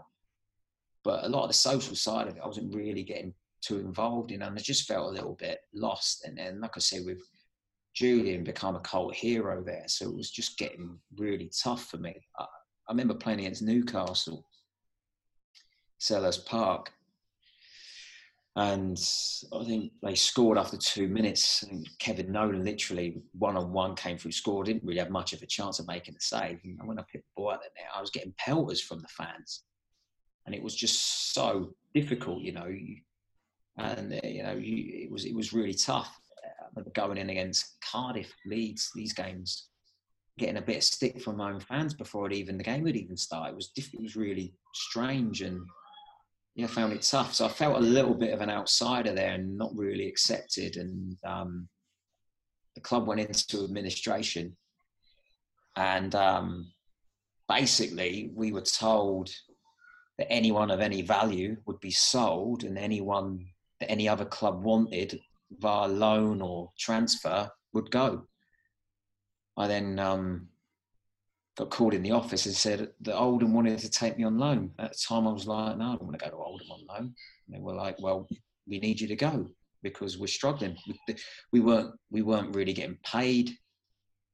We were getting, you know, wages were like first of the month. Some days we weren't getting paid till nearly the end of the month. Uh, you know, so it was difficult. So it was a bit like, we need you to go on Oldham on loan. So I took a sit back and thought, well, be playing games um, my contract was running out, so I would showcase myself again. Um, because if I didn't stay at Palace, obviously I needed something to back up to try and get a new deal somewhere else um, at the end of that season. So um, I then I, then decided to take it. I, I, then went to Oldham on loan and uh, and stayed there for 20 games. I think I must have played there 20 games. Yeah. I remember, um, I remember Southend played against Oldham towards the end of that season. It's when uh, we got relegated. And, it was uh, the game that relegated us. yeah, it was the game that relegated us. But um, what what was that like for you as a player almost? Because you know, seeing us, you you know, you took us to the championship, where we then got relegated. But is there almost like a an annoyance at seeing that team get relegated, thinking all you know all that hard work you put in, it's all been almost thrown away? Is is it Southend? You say? Yeah, yeah, yeah. Yeah, I think um, that was um, yeah, in a in a way. Look, I, I loved Southend, and I'll always be grateful for what what they did for me and, and, and the people there that gave me the opportunity. And, and, it was a strange one because I never ended up going back there. I never had, you know, with like I say, with the with the where where I was, where the club was, I never ended up going back to Roots Hall. Um, again something in my head I was like was always like oh, I'd love to go I'd love to get a cup game there or, or some something happens and I'd go back I never ended up going back there so I ended up going there playing for Oldham and then I think it was uh, I think we drew two all yeah. with them I think that was probably near the end of the season hmm. I think that was nearly cemented them and so yeah I was gutted I was I was I was because um, I had such a strong connection with the club, uh, and just to see it sort of end up where it was was really was you know hard to take really because we built something unbelievable there. You know, from from when I went there, they were no, you know, no disrespect. It was like four thousand people in the ground. Yeah. We played League Two. We were getting beaten by some poor sides, and it wasn't really a lot to to really sing about. And to, to, to build it from the bottom to where we got it you know I, I look at again moving you know maybe touch on that later but you know club i went to bournemouth to see what bournemouth have done i honestly believe that's what southend would, would have been capable of achieving. Stadium training ground to, to you know new training ground or, or do up the training ground it had the potential. It was going in that direction. So to see it you know, where it went, like you said, that Oldham game, to see him getting relegated to back to the bottom tier of, you know, English football again was was hard to take. And um, yeah, it was it was um, yeah, like I said, it was to, to play against Southend was something again I always wanted to do, but not under those sort of circumstances really. So it was um, Yeah. it was uh, you know really sort of a not not, not one of those days. It was really a bit of an anticlimax in, in all fairness. Yeah. So you, men- you mentioned Bournemouth, and just to make that comparison again with Southend, do you think maybe Southend, to start with anyway, set their stall out a little bit too ambitious to go with this massive like twenty-two thousand stadium, which you know we've we've never shown signs of having those numbers yet, potentially, but you know you, you look at what Bournemouth have done. It's been sort of it's been to scale for the size of the club as it is now. So do you think we were maybe sort of too ambitious? I think I think at the time I think it was it was it was it was hard to tell, you know, because I think I remember that towards the end, you know, especially the last, it felt like last couple of seasons there, you know, we were filling the ground out every week. You know, it was it was it was spilling out from the sides. It was it was it was it was rocking. So you never really knew the potential or the fan base it could actually go on and have yeah, you're probably right. Would it would, would you get twenty two thousand in, in an all serious? Possibly not. But then if, if you stayed at that championship level, would it push from 10, 11, 12 to maybe 14, 15? Come a, few away supporters if you're doing well, puts puts it up to you know around 16, 17, 18,000. Who knows? And then the question is, can you kick on then to the Premier League? Then you might get it right with with with, with those numbers, like, like like a Swansea. I think Swansea's ground twenty two thousand. You know, I remember playing against Swansea at the Vetch Field, and I don't know, about seven thousand people there. Mm. Fast forward however how many years, they filled that ground at the Liberty Stadium twenty two thousand. As we know, we played there, we got promoted there, and it was full. I've been there plenty of times. It's full. Yeah. So, it, it, it, and then you've got obviously the the next generation of supporters. You know, you, you go into a new stadium. It's it's all nice. It's all you got. an- You know, like I say, infrastructure, training ground, these sorts of things attract better players. You know, better players, better team. More people want to come and see that. This this thing could grow. It it just it just unfortunately just hasn't at the moment. So you know, fingers crossed somewhere down the line it, it does because I genuinely and I honestly believe. I say it to so many people that I- you know, being at Bournemouth, I I I could see the Southend going could go that that same way, um, and fingers crossed it will at some point. Yeah, definitely.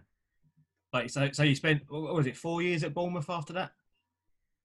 After Yeah, I went. or- I went to Portsmouth. I went to it, yeah, Portsmouth. sorry, yeah. uh, for a, for a season. Um,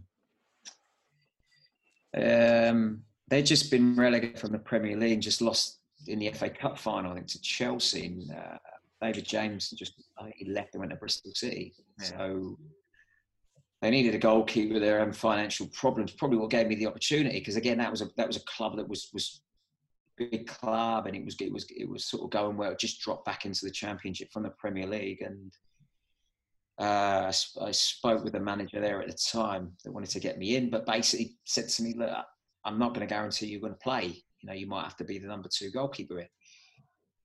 My brother played there, um, so I had connections there, and it, it took me back home. In all fairness, you know, I was living in Southampton. Obviously, Southampton Portsmouth's a bit of a rivalry, but I, I've been able to. I'm probably one of rarely rare people that have been able to come over that because of my brother's connections. My Southampton connection is not it- it's not unheard of down down there, but because of obviously my brother, um, uh, I was able to over sort of come that. So um, it was um, it was tough because you're born in Southampton, you play for Portsmouth, you, you got pelters, you have got ham, you get hammered, you're getting hammered. Um, but luckily enough, because of that um, affiliation with my brother, and I knew people, a lot of people down, there, a lot of players, people at the club, people um, supporters there. So it was it was it was it was okay. So when that was put to me, I, I just wanted to do it, and a little bit of it was a sentimental thing because even though I was told that I'm one of those that, all right, tell me I'm not going to play and I'll prove you I will. I'm that sort of person. So I was, you know, you, you, probably won't play a lot. You'd be on the bench if there's an injury or, or a loss of form there, you get the opportunity. But if it's all plain sailing and the goalkeeper's doing well, you're not going to play. Okay, I'll take that challenge on. Um, so yeah, went to Portsmouth for a season, and it was it was it was. I didn't get the opportunity, but it's still fantastic of me to, to just sort of for, for a little bit follow my brother's foot, brother's footsteps and and um and and be at that club again.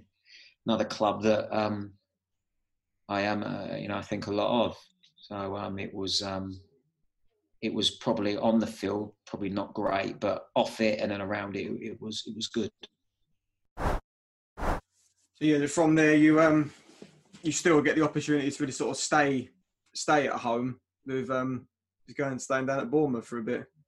Yeah, and again, it's another club that I always uh, always used to enjoy playing against Bournemouth, and like I said, it was um, 25 minutes down the road from where I was, and um, yeah, it was it was an old um, old Southend teammate. Lee Bradbury was manager, and All right he he took um, charge of the team at the time, and um, yeah, then it was. He, he, I spoke to him towards the end of the season at Portsmouth, and um, he said he really wanted to bring me in. Um, would I be interested? I was, yeah, of course I would, definitely. Um, like I say, the season at, at, Portsmouth was was never really something that had longevity in it. The, the, the move there didn't have legs in it really.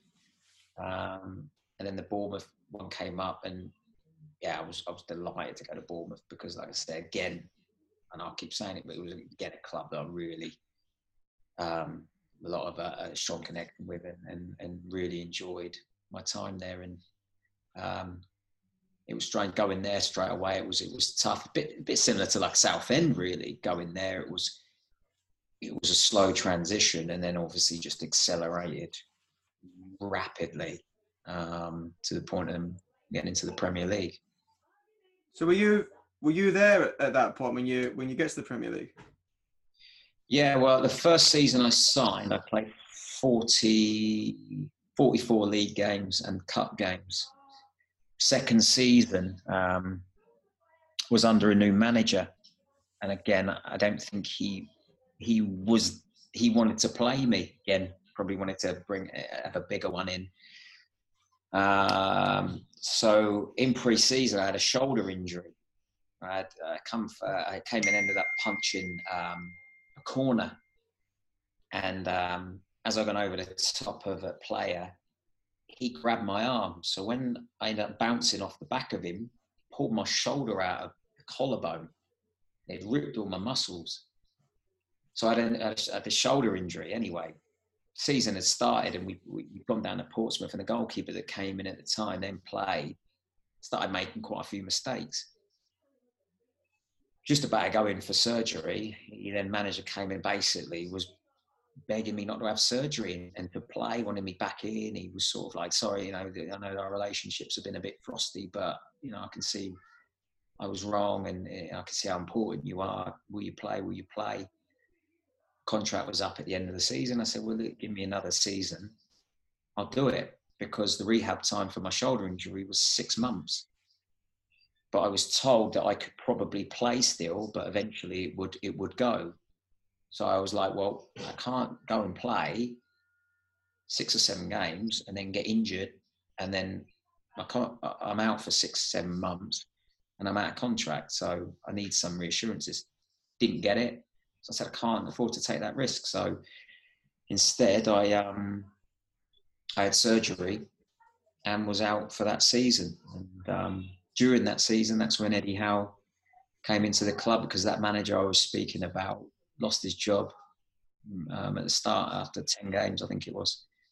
Then Eddie Howe come in. Um, but I was luckily enough, I knew Eddie from the time as a as a as a kid because we're similar ages, and um, I'd actually trained at Bournemouth while I was at Crystal Palace. While I was on loan at Oldham, I went down to Bournemouth to train because story goes when I signed on loan at Oldham. Again, it was it was one of those where I was a bit like, don't know, I want to do it. I had a young family at the time. Just you know, my son was only four. I had a daughter on the way as well would mean I'd have to be up in Manchester most of the week. So I was a bit like, I remember saying to the manager, Oldham, I said, look, can I have Mondays off? You know, because it's, you know, down here. And he's like, yeah, yeah. And I said, look, I'll find somewhere to train on a Monday. So as things go on, he said, said to me, look, can you find, why don't you just train down there, start the week and come up here on Thursday and Friday? So cut long story short, I, I knew the goalie coach at Bournemouth. So I asked him, could I come in and just train a couple of days? You know, I won't get in way of anything. I'll come in and just do the goalkeeping work with you, and then I'll I'll go. I won't start jumping in. You know, I have to play in the the tactical stuff with the manager or the small sided game. We just need to tick over basically. So Eddie, Eddie and the, and the goalie coach Neil Moss at the time, were, yeah, great, come on down. You know, it'd be great. So yeah, I ended up training with Bournemouth, but literally I, I did. He started using me in the the tactical stuff as well, and um, and, and it always kept asking me about you know my situation as that season was gradually going to an end. I was out of contract, and he, he was saying to me, hmm, he was he was he was jokingly asking me would I take these these offers, which obviously at the time were really low, and we would you know we would joke about it, but um, yeah, it was it was it was strange that when when he actually came in, signed, and he just you know he was like that. He said, I knew I'd eventually get you. He said, I'm just got injured. So um, yeah, it was it was it was funny how that how that came back around. Obviously, he came back from from Burnley, and um, I said, funny old game.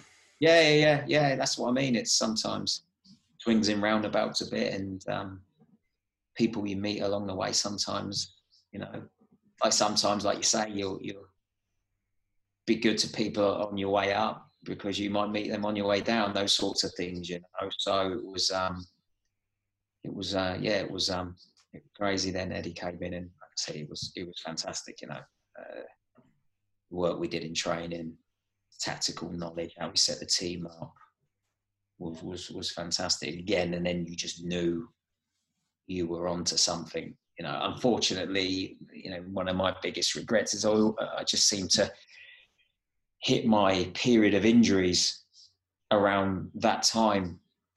I just seemed every every time I used to take you know, two steps forward, I take two back. I come in, I come in um, pre-season. I, I played against Real Madrid in pre-season for Bournemouth, um, and then picked an injury up in the first championship game before Charlton, so I didn't play. Then had to sit on the bench, and then goalie that played at the time got sent off after 20 odd minutes against Leeds. So I went on against Leeds, saved the penalty, put in a performance at Elland Road, and after the game, uh, Eddie said, "You're you're going to be playing. You're you know you're you're going to be starting the, the games now." During the game, I'd come and taken a cross, and um, was it Noel Hunt? Noel Hunt was a striker at the time. Yeah getting involved now. uh, the other one um, drove his knee into my quad, and I didn't really think anything of it at the time. But when the game finished and the adrenaline wasn't pumping, uh, my quad was killing me. Anyway, cut long story short, it split my quad muscles. I had a three-inch tear there. So we were playing Millwall on the Saturday. I couldn't I couldn't play. I had, I had to have a um, plasma replacement injection, and, um, I was out for six weeks. Six weeks, and came back in. Um, then I got to a point again. I got back in, and we were uh, just about to play Birmingham. And in training, uh, ball, you know, the ball's moved now. As I was just about to to catch a shot, the, the ball moved and hit the top of my thumb pushed my thumb all the way back and ripped all my ligaments in my hand. So they, they, they flew me out to Italy. I had to go to Rome to have an operation, which was another funny story. I ended up going out to Italy, no idea what was going on. We had an Italian doctor, and it was it was around about Christmas, and I went to the hotel, and I had no information on anything. They just literally put me in a car to Heathrow. I stopped off at my house. I put a few clothes in a suitcase, and I was like saying to the doctor, "Doc, how how long am I? How long am I going to be out there for? Oh, not not long, not long, not long. Okay." So I literally ends up going to Heathrow. I get on a plane to Rome. I get met by a liaison officer in Italy. This Italian woman, no idea. Uh, in a hotel, a hotel. You know, how long are you staying for? I don't know. I don't know. How long am I booked in for? Is it we booked in for a week? I was like, am I? So I ended up uh, going to uh, going to a clinic in Rome, speaking to somebody. They then took me down to an operating theatre. So I was like, "What?" oh, they, they stuck a needle in me. I was out. I woke up and I'm in a I'm in a hospital in Italy in Rome on my own, like scratching my head, thinking, "What's going on here?" so I was ended up I ended up out in Rome for four days, five days, just sitting in Rome. I ended up just going out sightseeing. So it was a uh, great, great time. But like I said, but um, sorry, I'm getting off track a bit here. Um, No, that's all right. you can be in worse places, so yeah, yeah, yeah. Yeah. So, um, yeah. So um, yeah, I just seemed to always. It just always seemed that something would happen, an injury would come up, and um, yeah. Then eventually, eventually, um, I understood. I understood the you know, club then w- brought in a couple of goalkeepers, Lee Camp, who I work with now at Birmingham. Artur Boruc then came in, uh, and you know, club was moving forward. Whenever I got back injured, you know, it was good. Eddie would get keep me involved. Um, I'd been on the bench a few times. Actually, actually come on against Derby, I think, in my last year there.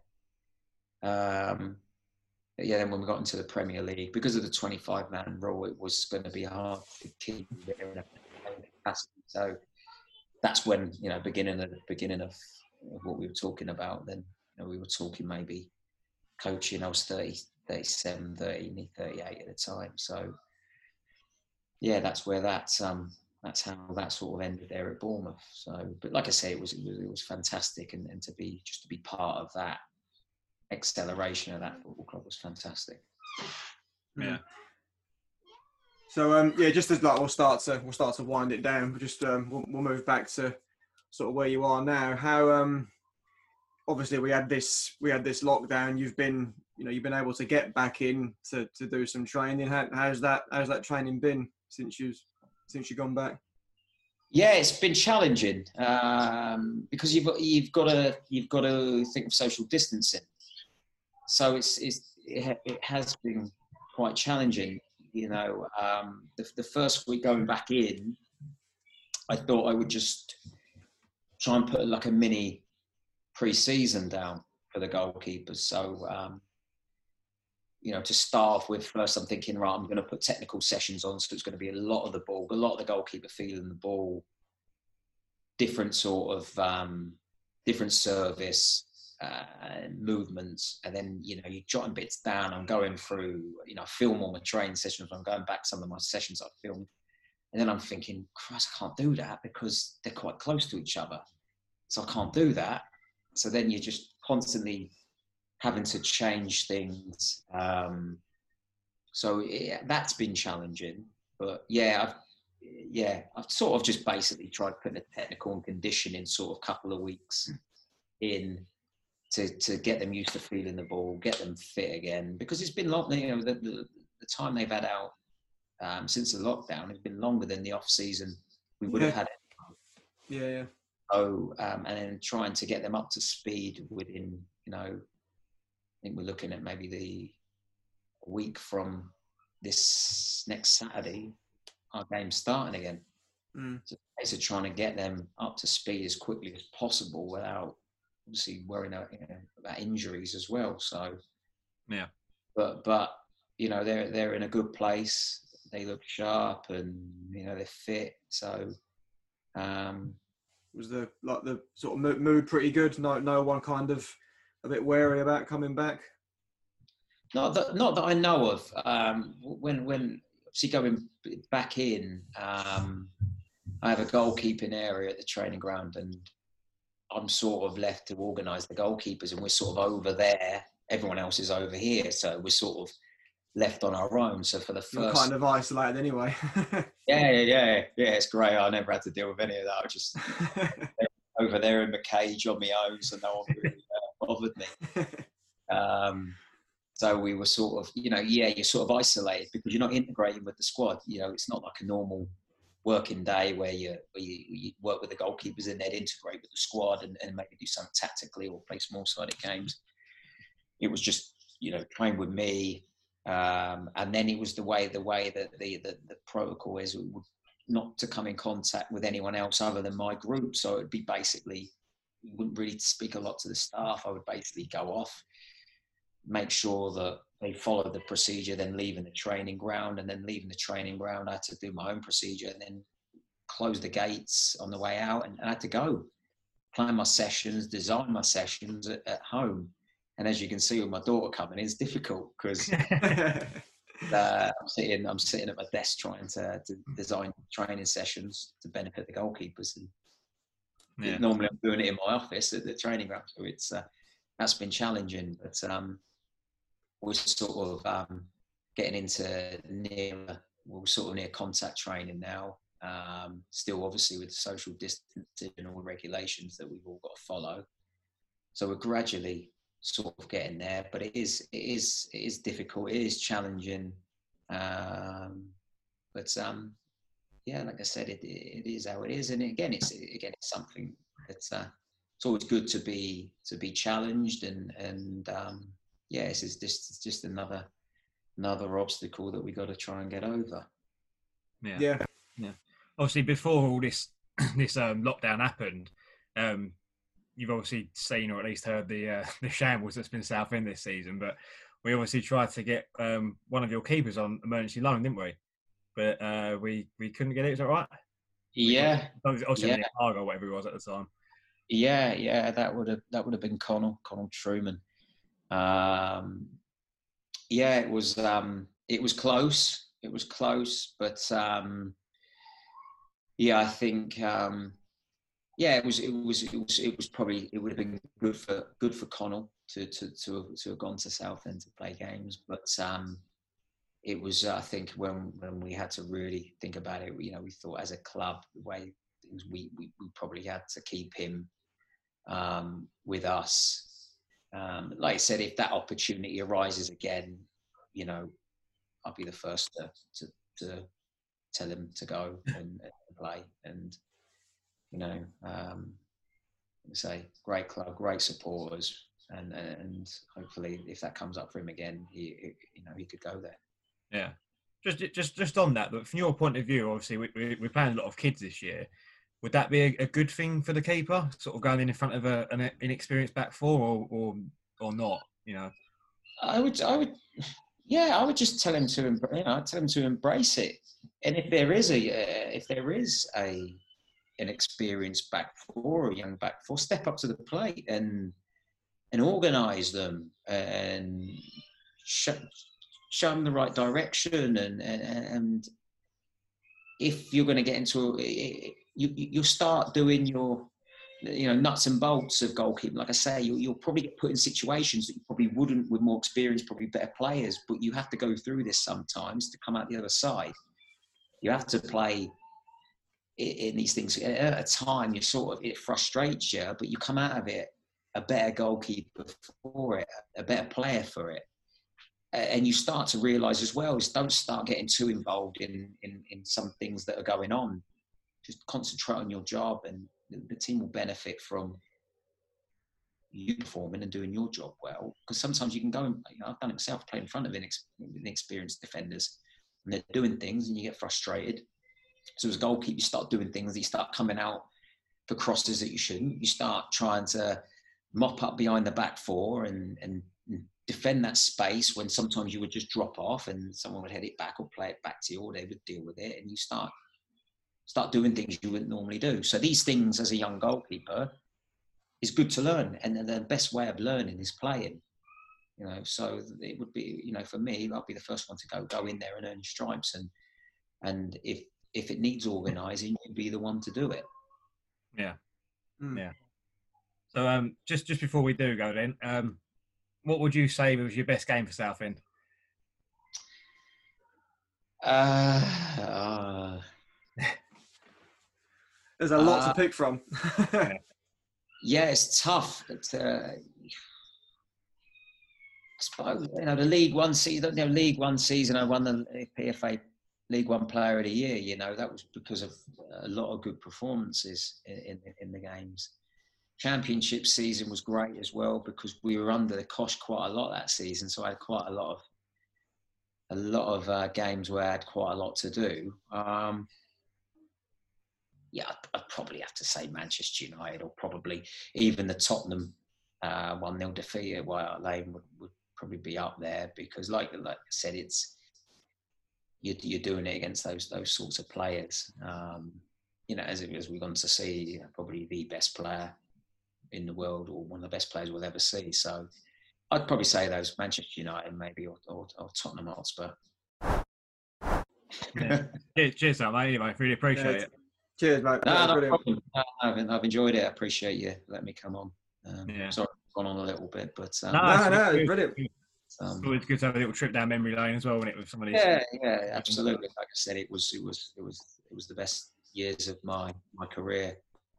Uh, loved my time there, and um, yeah, hopefully, hopefully one day I'm, I'm I'm able to go back. I actually did play in a in a um, charity game there Yeah, yeah, we was there. Yeah, yeah.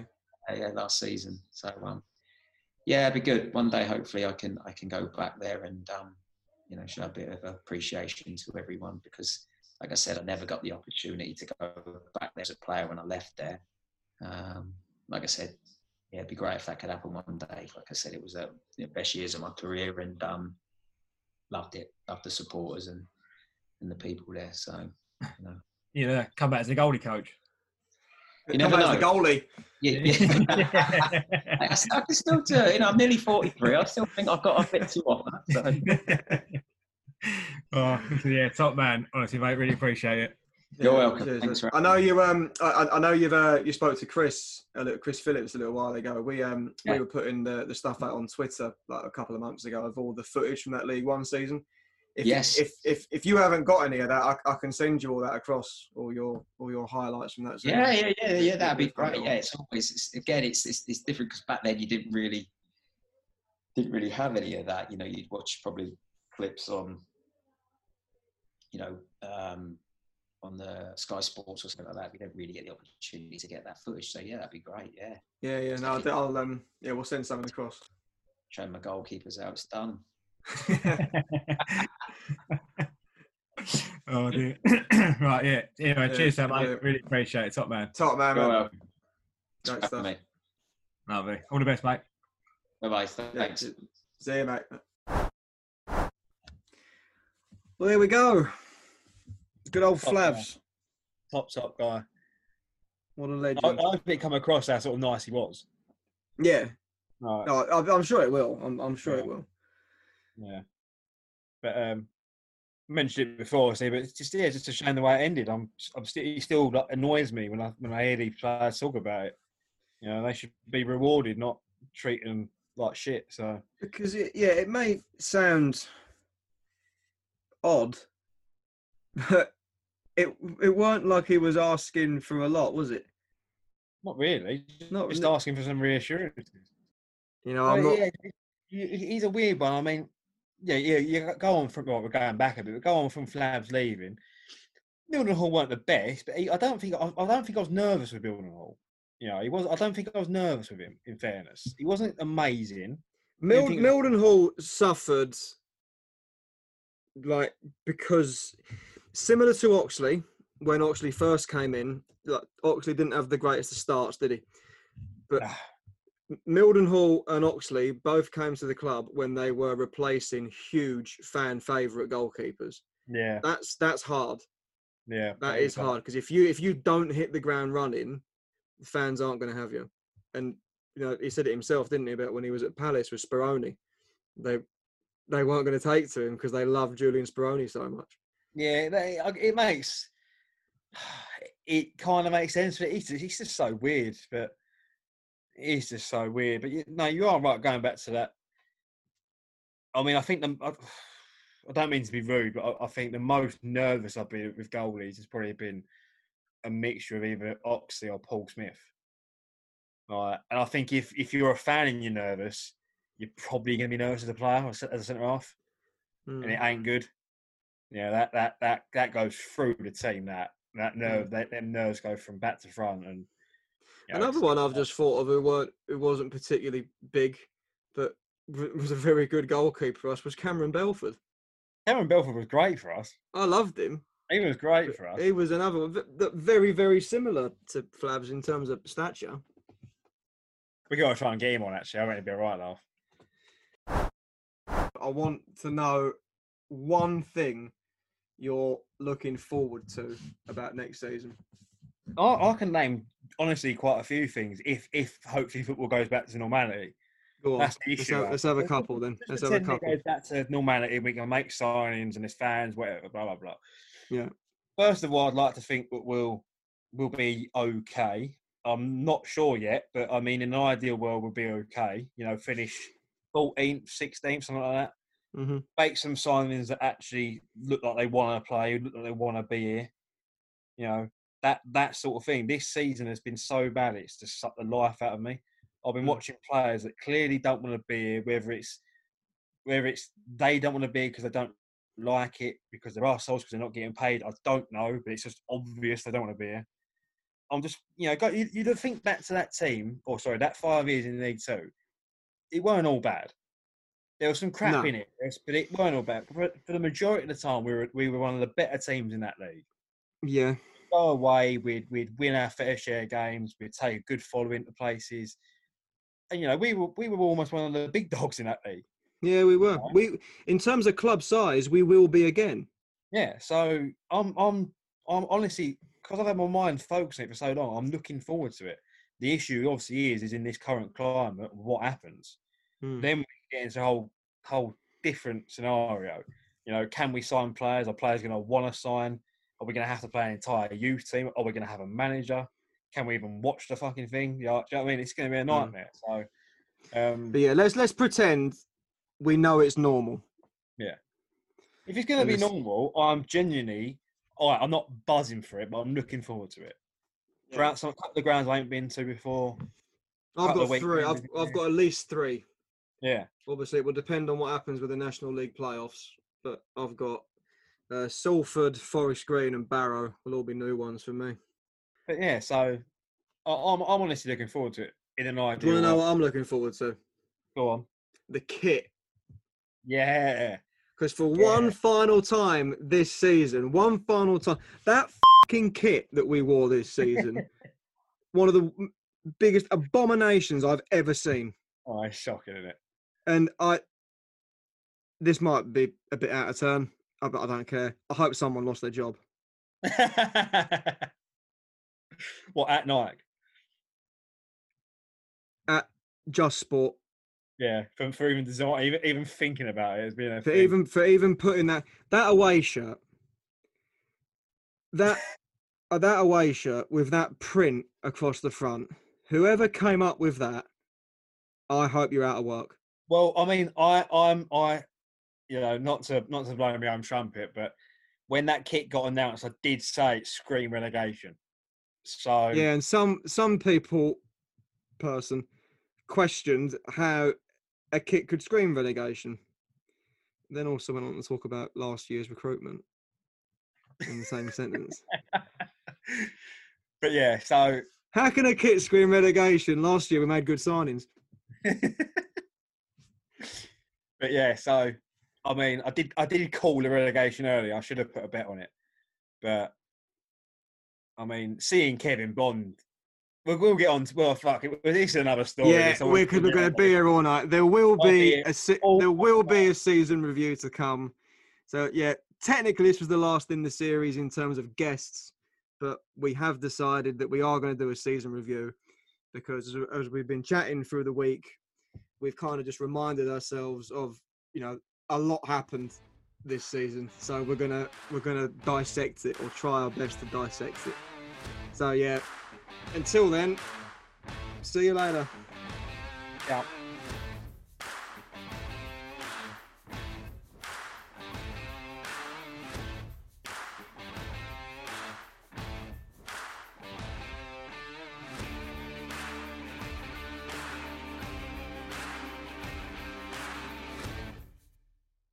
The Talksport Fan Network is proudly teaming up with Free for Mental Health Awareness Week this year. As football fans, we often pride ourselves on knowing everything, from which substitution can turn the game around to the quickest route home to beat the crowds. However, when it comes to discussing feelings with our friends, we might not always feel as confident.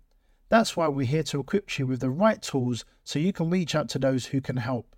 If your mates are struggling, let them know that the Samaritans are free to call on 116 123. That's 116 123.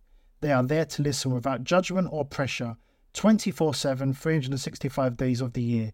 Let's all take a moment to talk more than football. Away days are great, but there's nothing quite like playing at home. The same goes for McDonald's. Maximize your home ground advantage with McDelivery. Order now on the McDonald's app. At participating restaurants, 18 plus serving times, delivery fee, and terms apply. See McDonald's.com. This podcast is proud to be part of the TalkSport Fan Network. Talk Sport. Powered by fans.